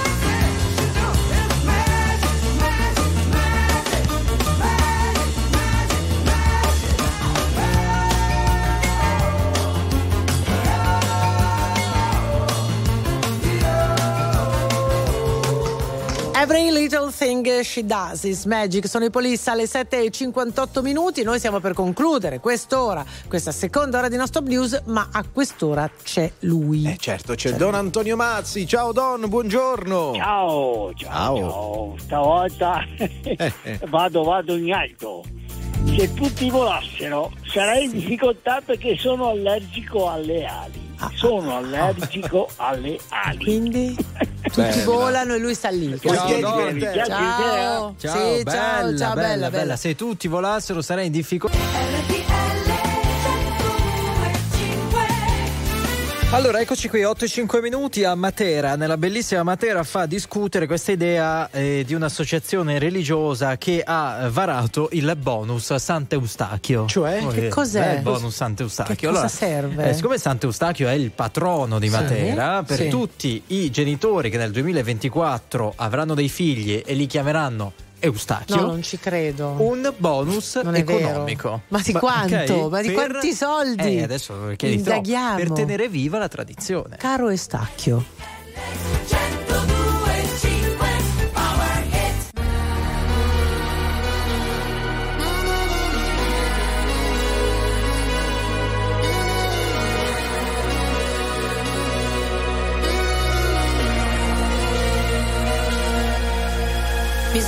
Ed è passata solo un'ora. Non mi addormenterò. Ancora otto lune nere e tu la nona. E forse me lo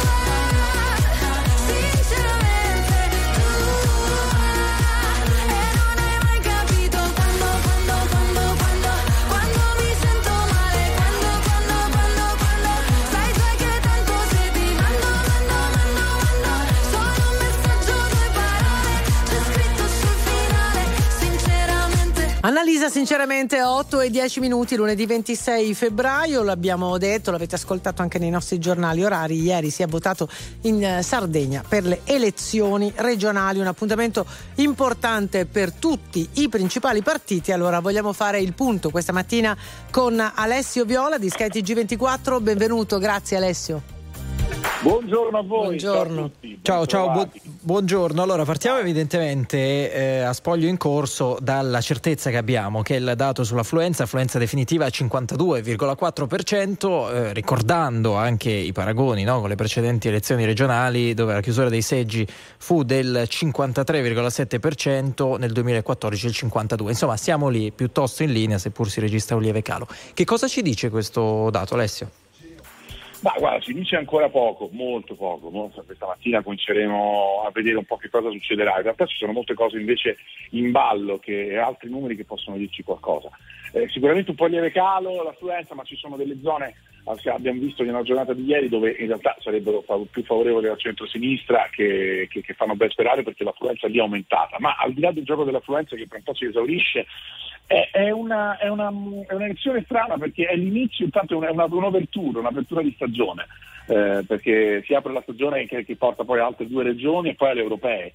Ed è un, ed un po' una, una- una, mm, un voto dove si giocano tutto molto Schlein e Meloni eh, e su strade diverse, un po' io per me e tu per te, per citare l'ultima volta che si è votato in Italia, ovvero a Sanremo. Sì. Perché? Perché giocano due partite diverse, ma entrambi con alleati concorrenti, questo è un po' anche il segno, perché eh, se vince Giorgio Meloni è la sua vittoria, eh, la, la- la Sardegna è stata tappezzata della sua faccia, insomma lui- lei ha ci ha messo la faccia come si usa dire, e, e quindi se vince il suo candidato, che è il suo candidato, scattando anche quello leghista, vince lei su- su- sicuramente sull'altra, sull'altra parte, ma vince anche sui suoi alleati.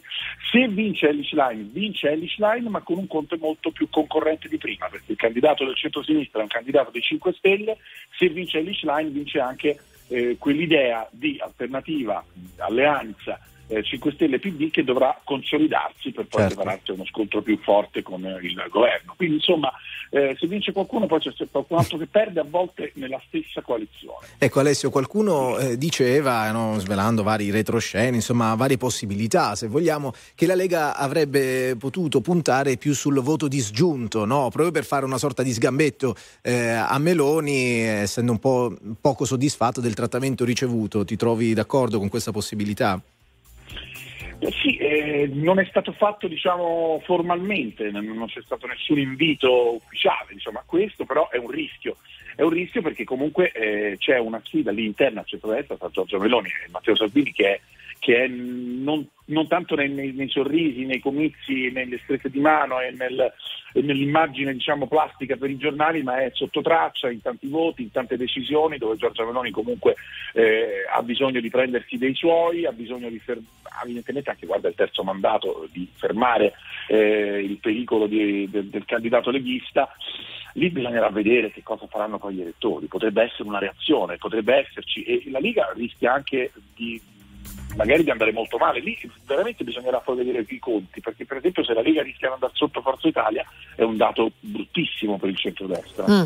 Ma che in- il tutto poi da sempre in chiave europea, Esatto. qui ancora, siamo, qui ancora siamo con la coalizione, vincerà il centrodestra e vincerà il centrosinistra, ma poi alla fine gli occhi di tutti, più o meno tutti, sono al proprio partito, perché bisognerà vedere lì gli equilibri in vista della grande elezione che è quella delle europee, stavo per dire di europei, più, più o meno ci sono anche quelli, dove, dove siamo. ognuno guarda, dove ognuno guarda il suo, dove ognuno guarda la sua, la sua lista. Mm. E, e lì si, si- si muoveranno un po' di cose secondo me.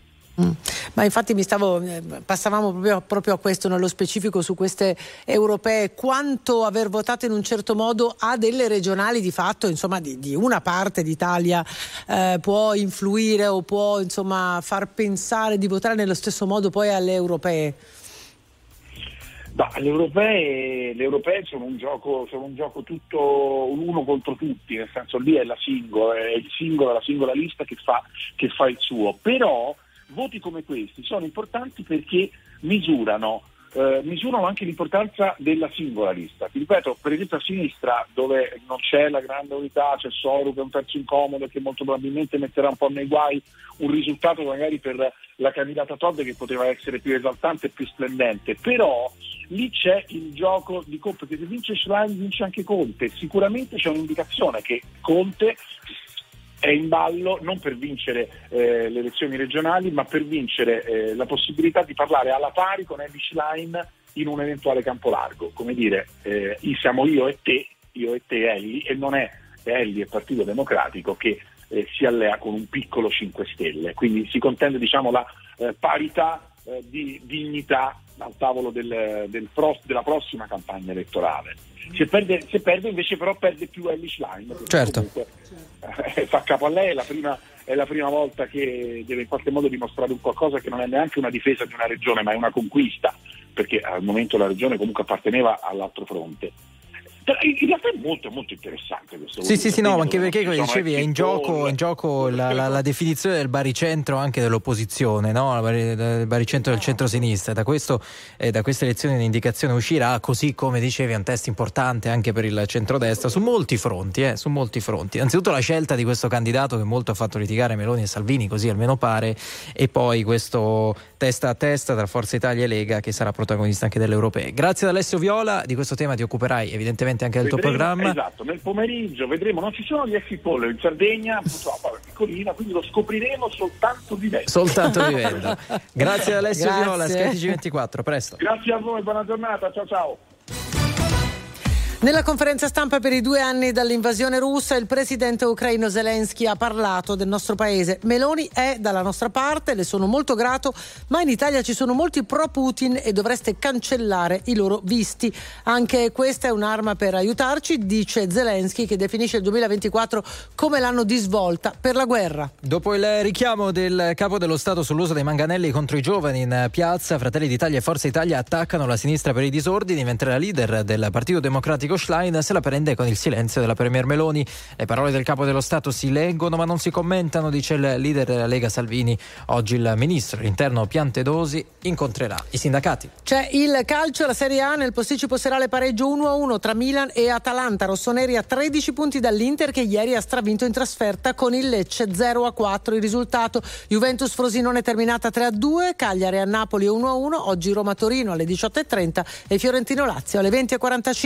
Competizione in Europa, eh, lo sapete, perché eh, allora abbiamo parlato del G7 che si è tenuto questo sabato presieduto dall'Italia, da Giorgia Meloni che è andata a Kiev, Kiev. anche in, in- Sì. in simbolo no, proprio dei due anni eh, dall'inizio della guerra. Oggi in Francia Macron fa un vertice degli alleati insomma, che sostengono l'Ucraina che sembra un po' in competizione. Sì, Macron era fatto. impegnato, avete visto? Eh, aveva da impegnato. fare, aveva da fare. Non lo so, Sì. eh, tra l'altro Meloni non ci andrà, mandano il vice di Tajani, del ministro degli esteri. Chissà, chissà che messaggio è. Ah. Allora, state con noi, tra poco vi portiamo a Bruxelles. RTL 1025, la più ascoltata in radio. La vedi in televisione, canale 36 e ti segue ovunque, in streaming con RTL 1025 Play.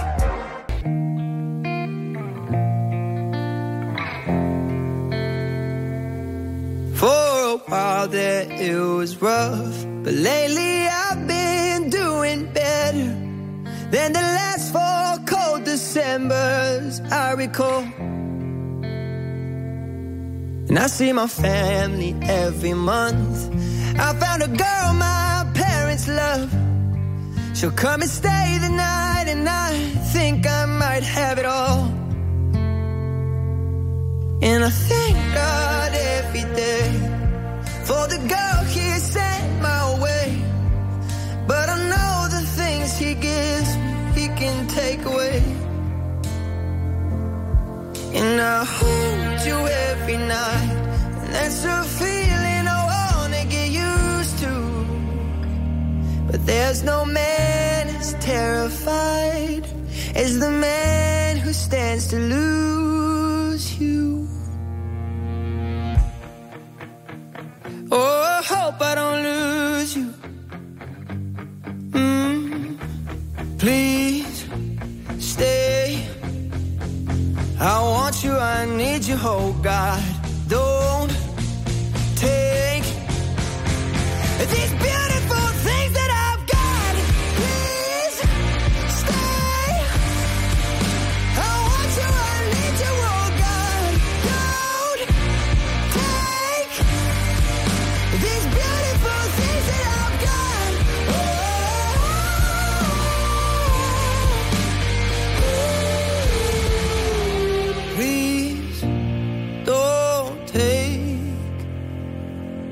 I found my mind, I'm feeling sane.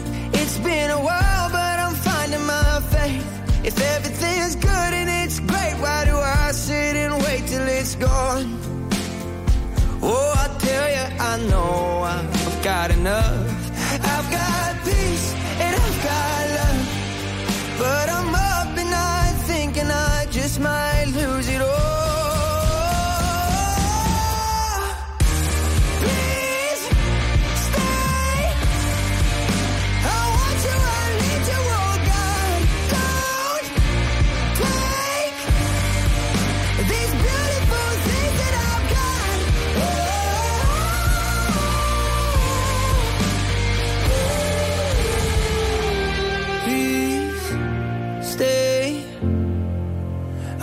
You, I need you, oh God. I need beautiful things that I've got. Beautiful Things, eh, RTL 1025, 8 e 24, buon inizio di settimana e allora lo dicevamo poco fa, oggi e domani il Consiglio ehm, con i ministri europei dedicato all'agricoltura, ricorderete tutta la questione dei trattori, eh, affronteremo il tema delle manifestazioni e parliamo di quel settore collegandoci proprio con Bruxelles, c'è il presidente di Coldiretti, Ettore Brandini. Buongiorno, grazie per essere con noi, benvenuto. Buona giornata a tutti voi e a tutti gli ascoltatori. Allora, siete a Bruxelles, ci sono oltre 3.000 agricoltori di Coldiretti, volete chiedere risposte concrete. Ecco, ci aiuta un po' a capire eh, di che cosa stiamo parlando, quali sono i temi forti sul tavolo. Ma i temi forti sul tavolo sono una semplificazione di carattere burocratico che in questi anni ha massacrato soprattutto le piccole e medie imprese. Eh, basti pensare che ormai più di un terzo del tempo che le imprese agricole eh, utilizzano è per compilare carte. L'Europa ha inasprito ulteriormente in questi anni tutto ciò che riguarda i regolamenti e questo è un primo punto. Il secondo è quello di avere certezza delle risorse economiche stanziate a favore dell'agricoltura, il terzo è quello di dare una prospettiva ai nostri ragazzi, ai nostri giovani per poter continuare a lavorare in agricoltura con un'attenzione su tutto il tema legato ai mercati, il tema della reciprocità, che significa sostanzialmente le stesse regole che impongo alle imprese agricole europee, in particolar modo quelle italiane, devono essere le stesse regole che noi utilizziamo quando importiamo prodotti provenienti da altri paesi, da altri continenti. Ecco, Presidente, queste richieste sono condivise a livello europeo anche dalle altre organizzazioni di settore oppure sono richieste specificatamente italiane? Ma il grande lavoro che abbiamo fatto in, eh, in questo ultimo anno e mezzo è proprio quello di eh, tessere dei rapporti con gli altri Stati membri, in particolar modo penso ai francesi, agli spagnoli, ai portoghesi, ai belgi, ma agli stessi tedeschi, quindi fare quasi un asse del centro-sud Europa, cosa che storicamente non era mai stata fatta, era molto più forte l'asse del nord Europa, eh, proprio per difendere quello che è un sistema produttivo che guarda alla qualità di ciò che viene fatto e non solo alle quantità. E questo ovviamente oggi diventa un tessuto comune, come dicevamo, e eh, tanto è vero che proprio nella giornata di oggi noi saremo in piazza insieme agli spagnoli, insieme eh, ai belgi, insieme ai portoghesi per eh, ribadire quelle che sono eh, le tematiche che noi riteniamo centrali e di cui la Commissione deve arrivare a dare risposte certe, senza rinviare ulteriormente con le lungaggini che spesso e Certo. volentieri hanno contraddistinto l'Europa. Presidente, la protesta dei trattori è finita, eh, si è rivelata una strada sbagliata rispetto ad esempio alla mobilitazione eh, di cui ci sta parlando lei, che mettete in atto in questi giorni?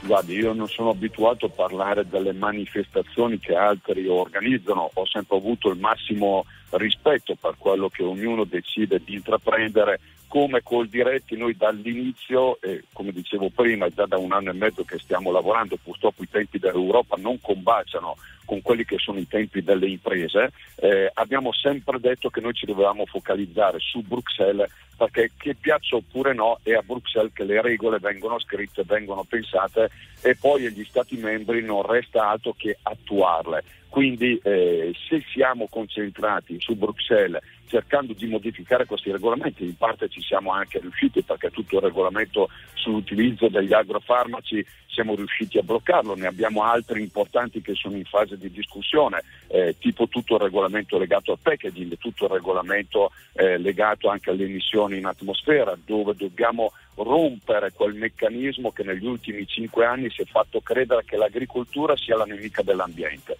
Noi dobbiamo lavorare per un ambiente che sia sicuramente migliore rispetto a quello che abbiamo ereditato, ma il ruolo dell'impresa agricola è determinante proprio sotto questo punto di vista, perché custode del territorio è l'agricoltore. Certo.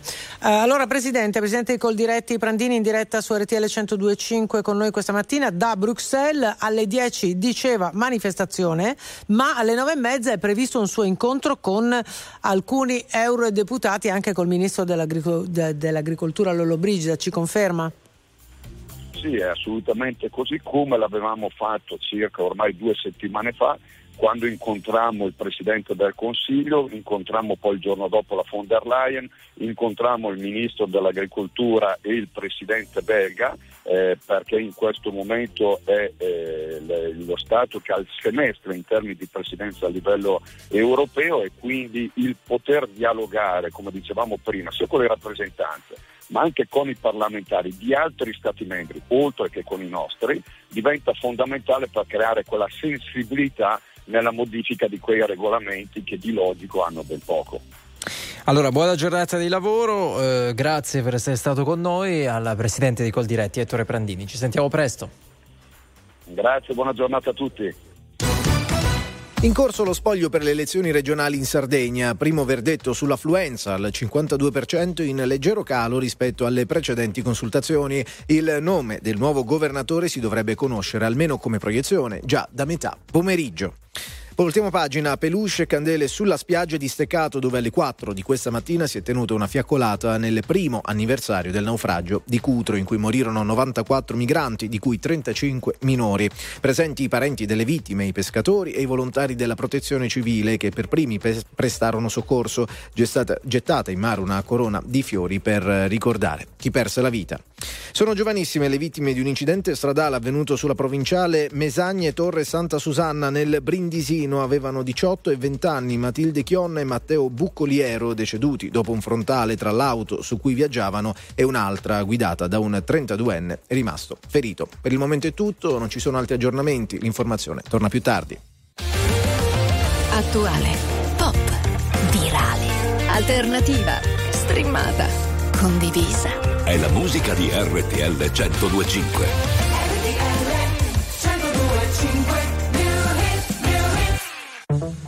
Lately I can't get no rest.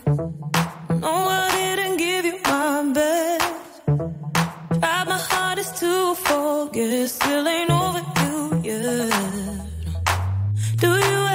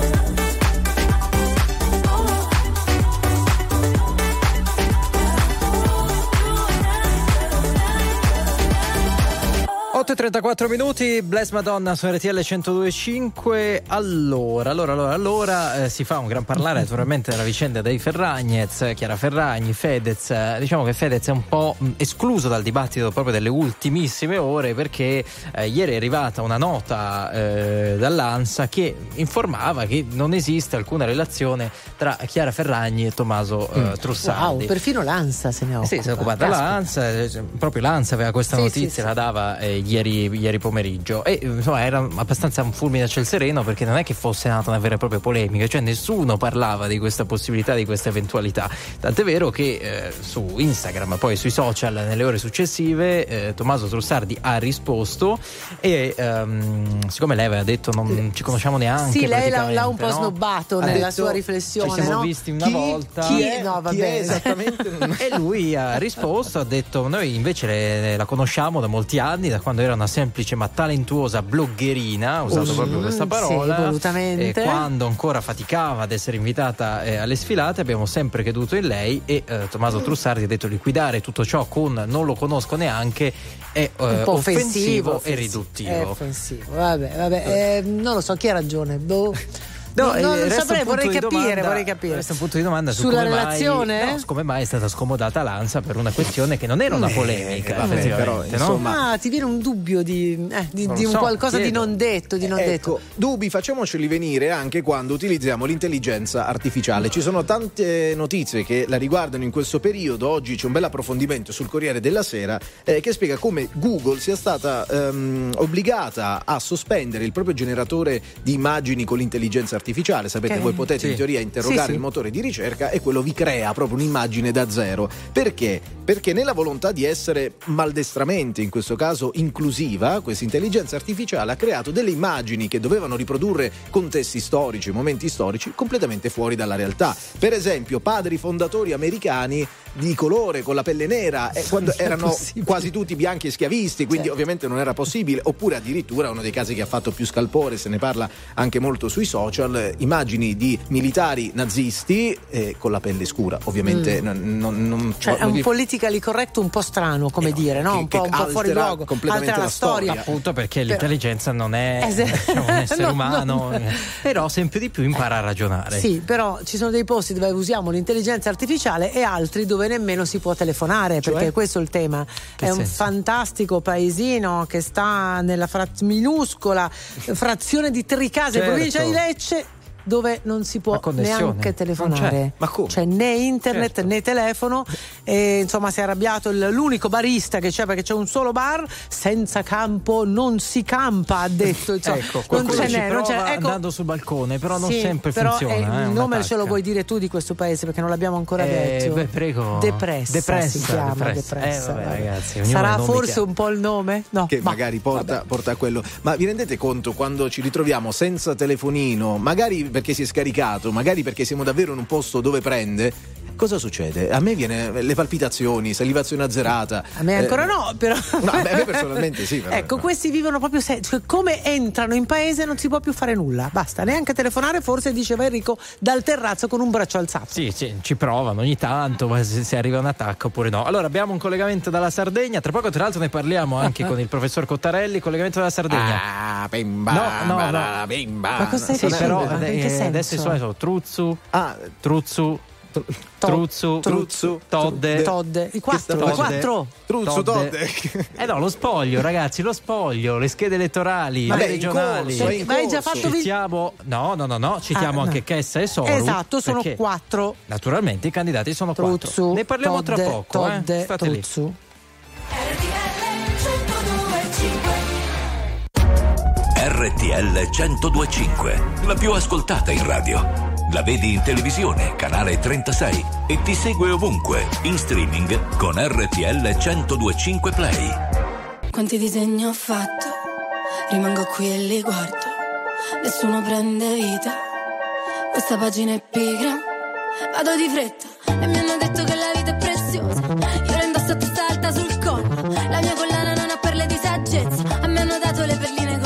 Per le bimbe incasinate con i traumi. Da snodare piano piano con l'età Eppure sta una posta guarda zero drammi. Quasi quasi cambio di nuovo città. Che stare fermo a me mi viene A me mi viene. La noia. La noia.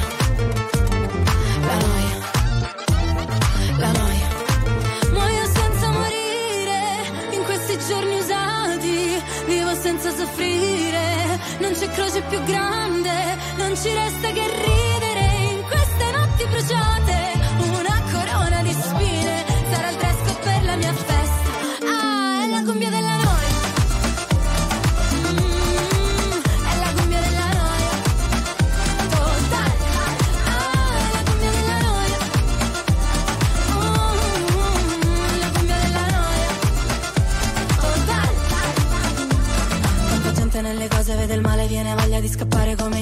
Parlare. E vorrei dirgli che sto bene, ma poi mi guardano male, allora dico che è difficile campare.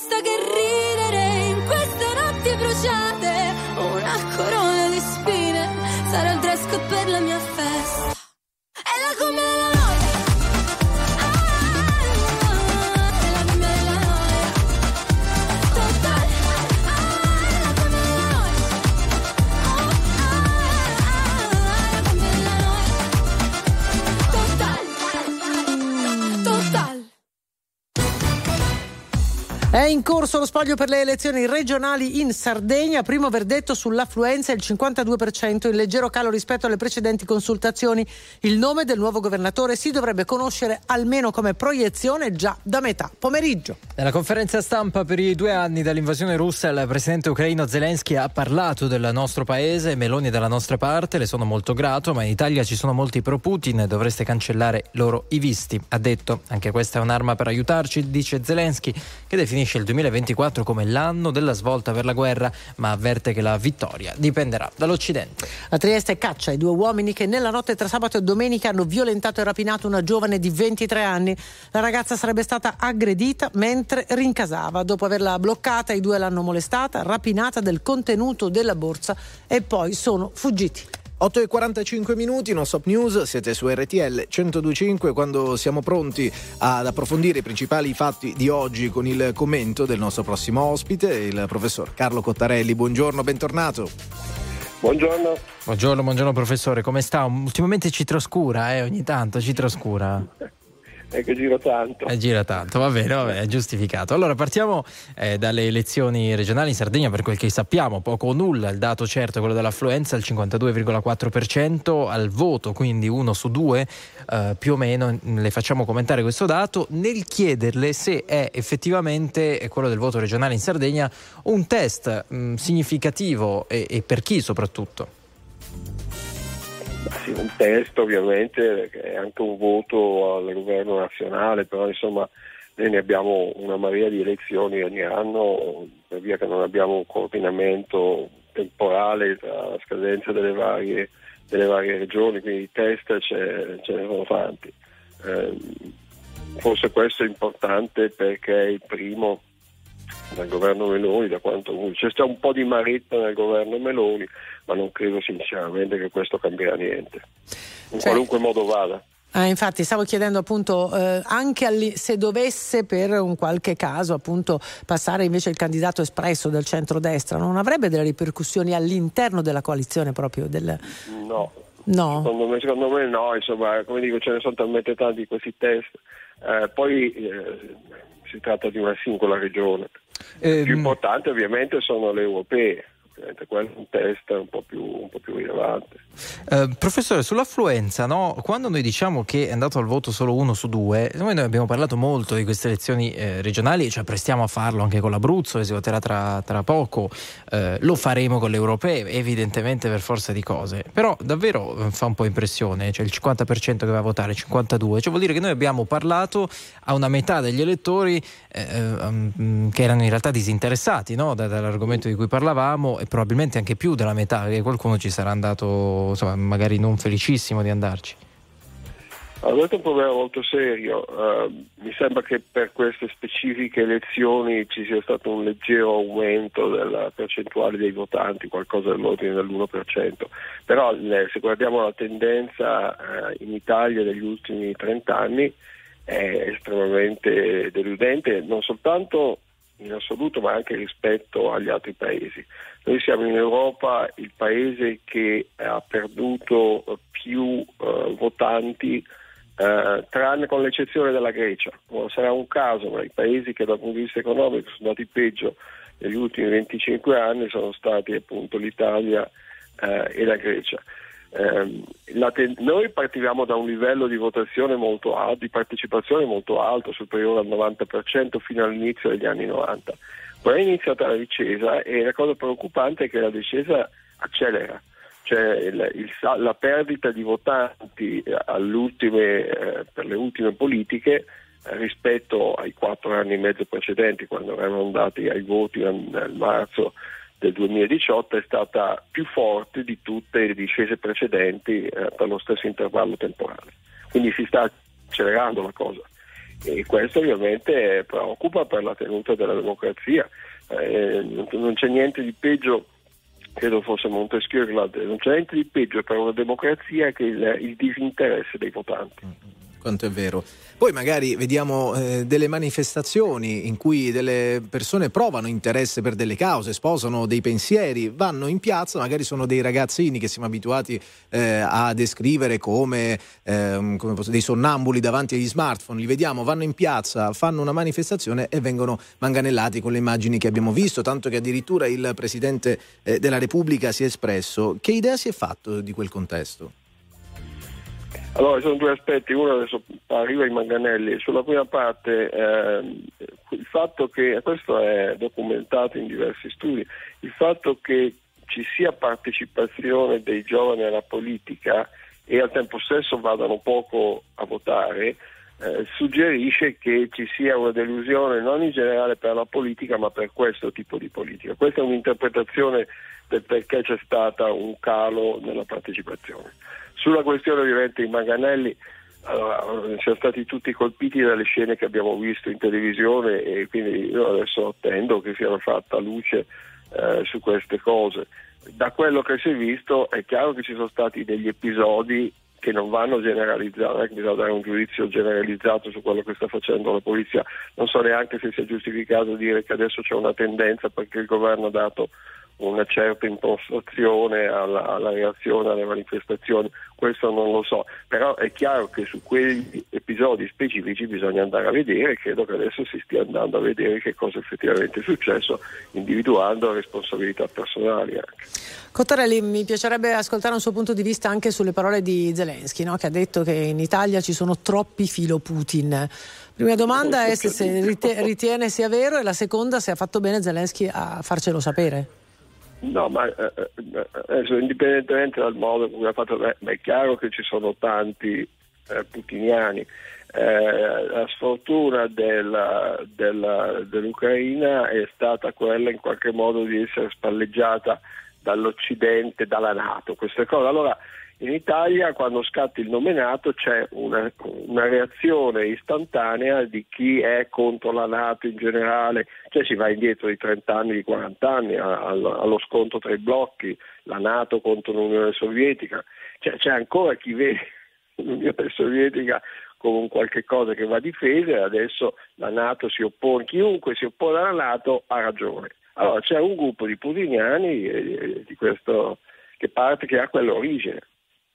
Anche nella politica, professore, sono tanti, perché poi questo è il punto, cioè perché rischiamo di parlare di ehm, veramente minoranze, minor- minoranze, minoranze che non rappresentano veramente neanche l'1% di chi poi, no?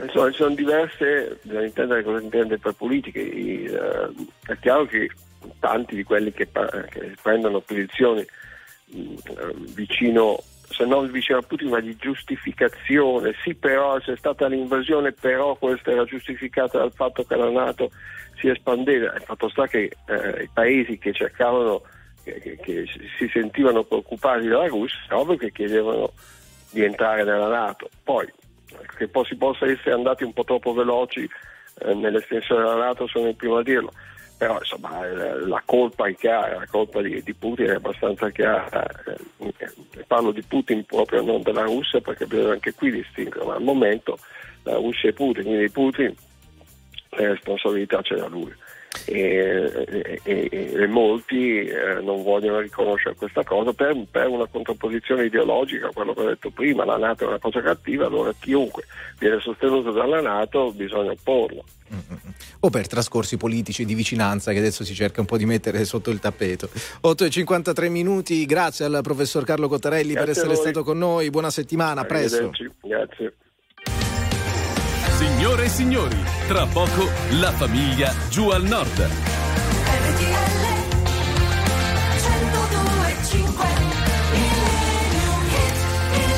Allora, sono le 8.54 minuti di questo lunedì 26 febbraio.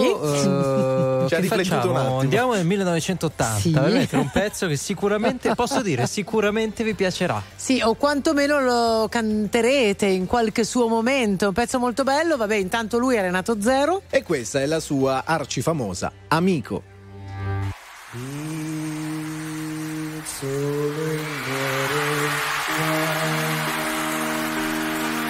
e di noi questa notte avrà pietà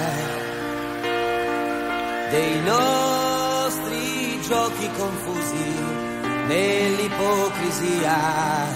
Il tempo ruba i contorni a una fotografia. E il vento spazza via. Questa nostra irreversibile zero follia. Chissà se insieme di un sentimento rivedrà la luce del giorno che un'altra vita ci darà. Resta amico accanto a me resta e parlami di lei se ancora c'è. el amor.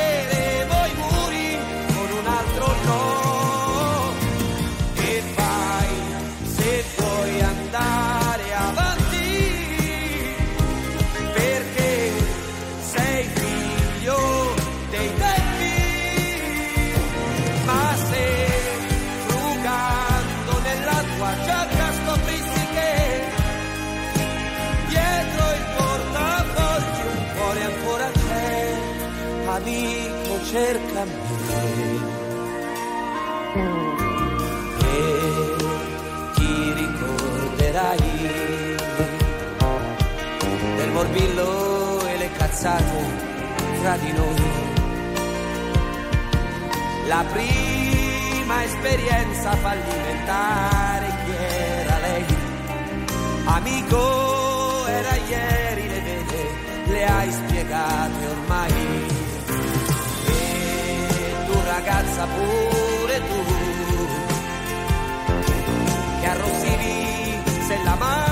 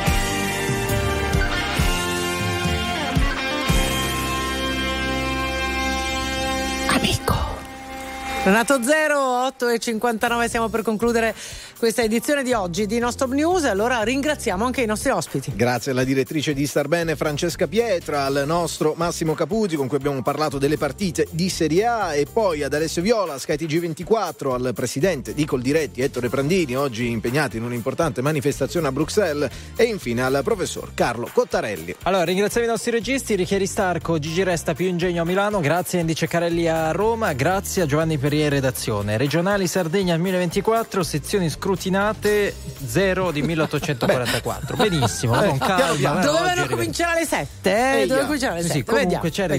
vediamo. Grazie Vabbè. Giuseppe Grenzi. Grazie a Massimo Nigro. Grazie Enrico Galletti. Grazie a tutti voi, a domani. Ciao.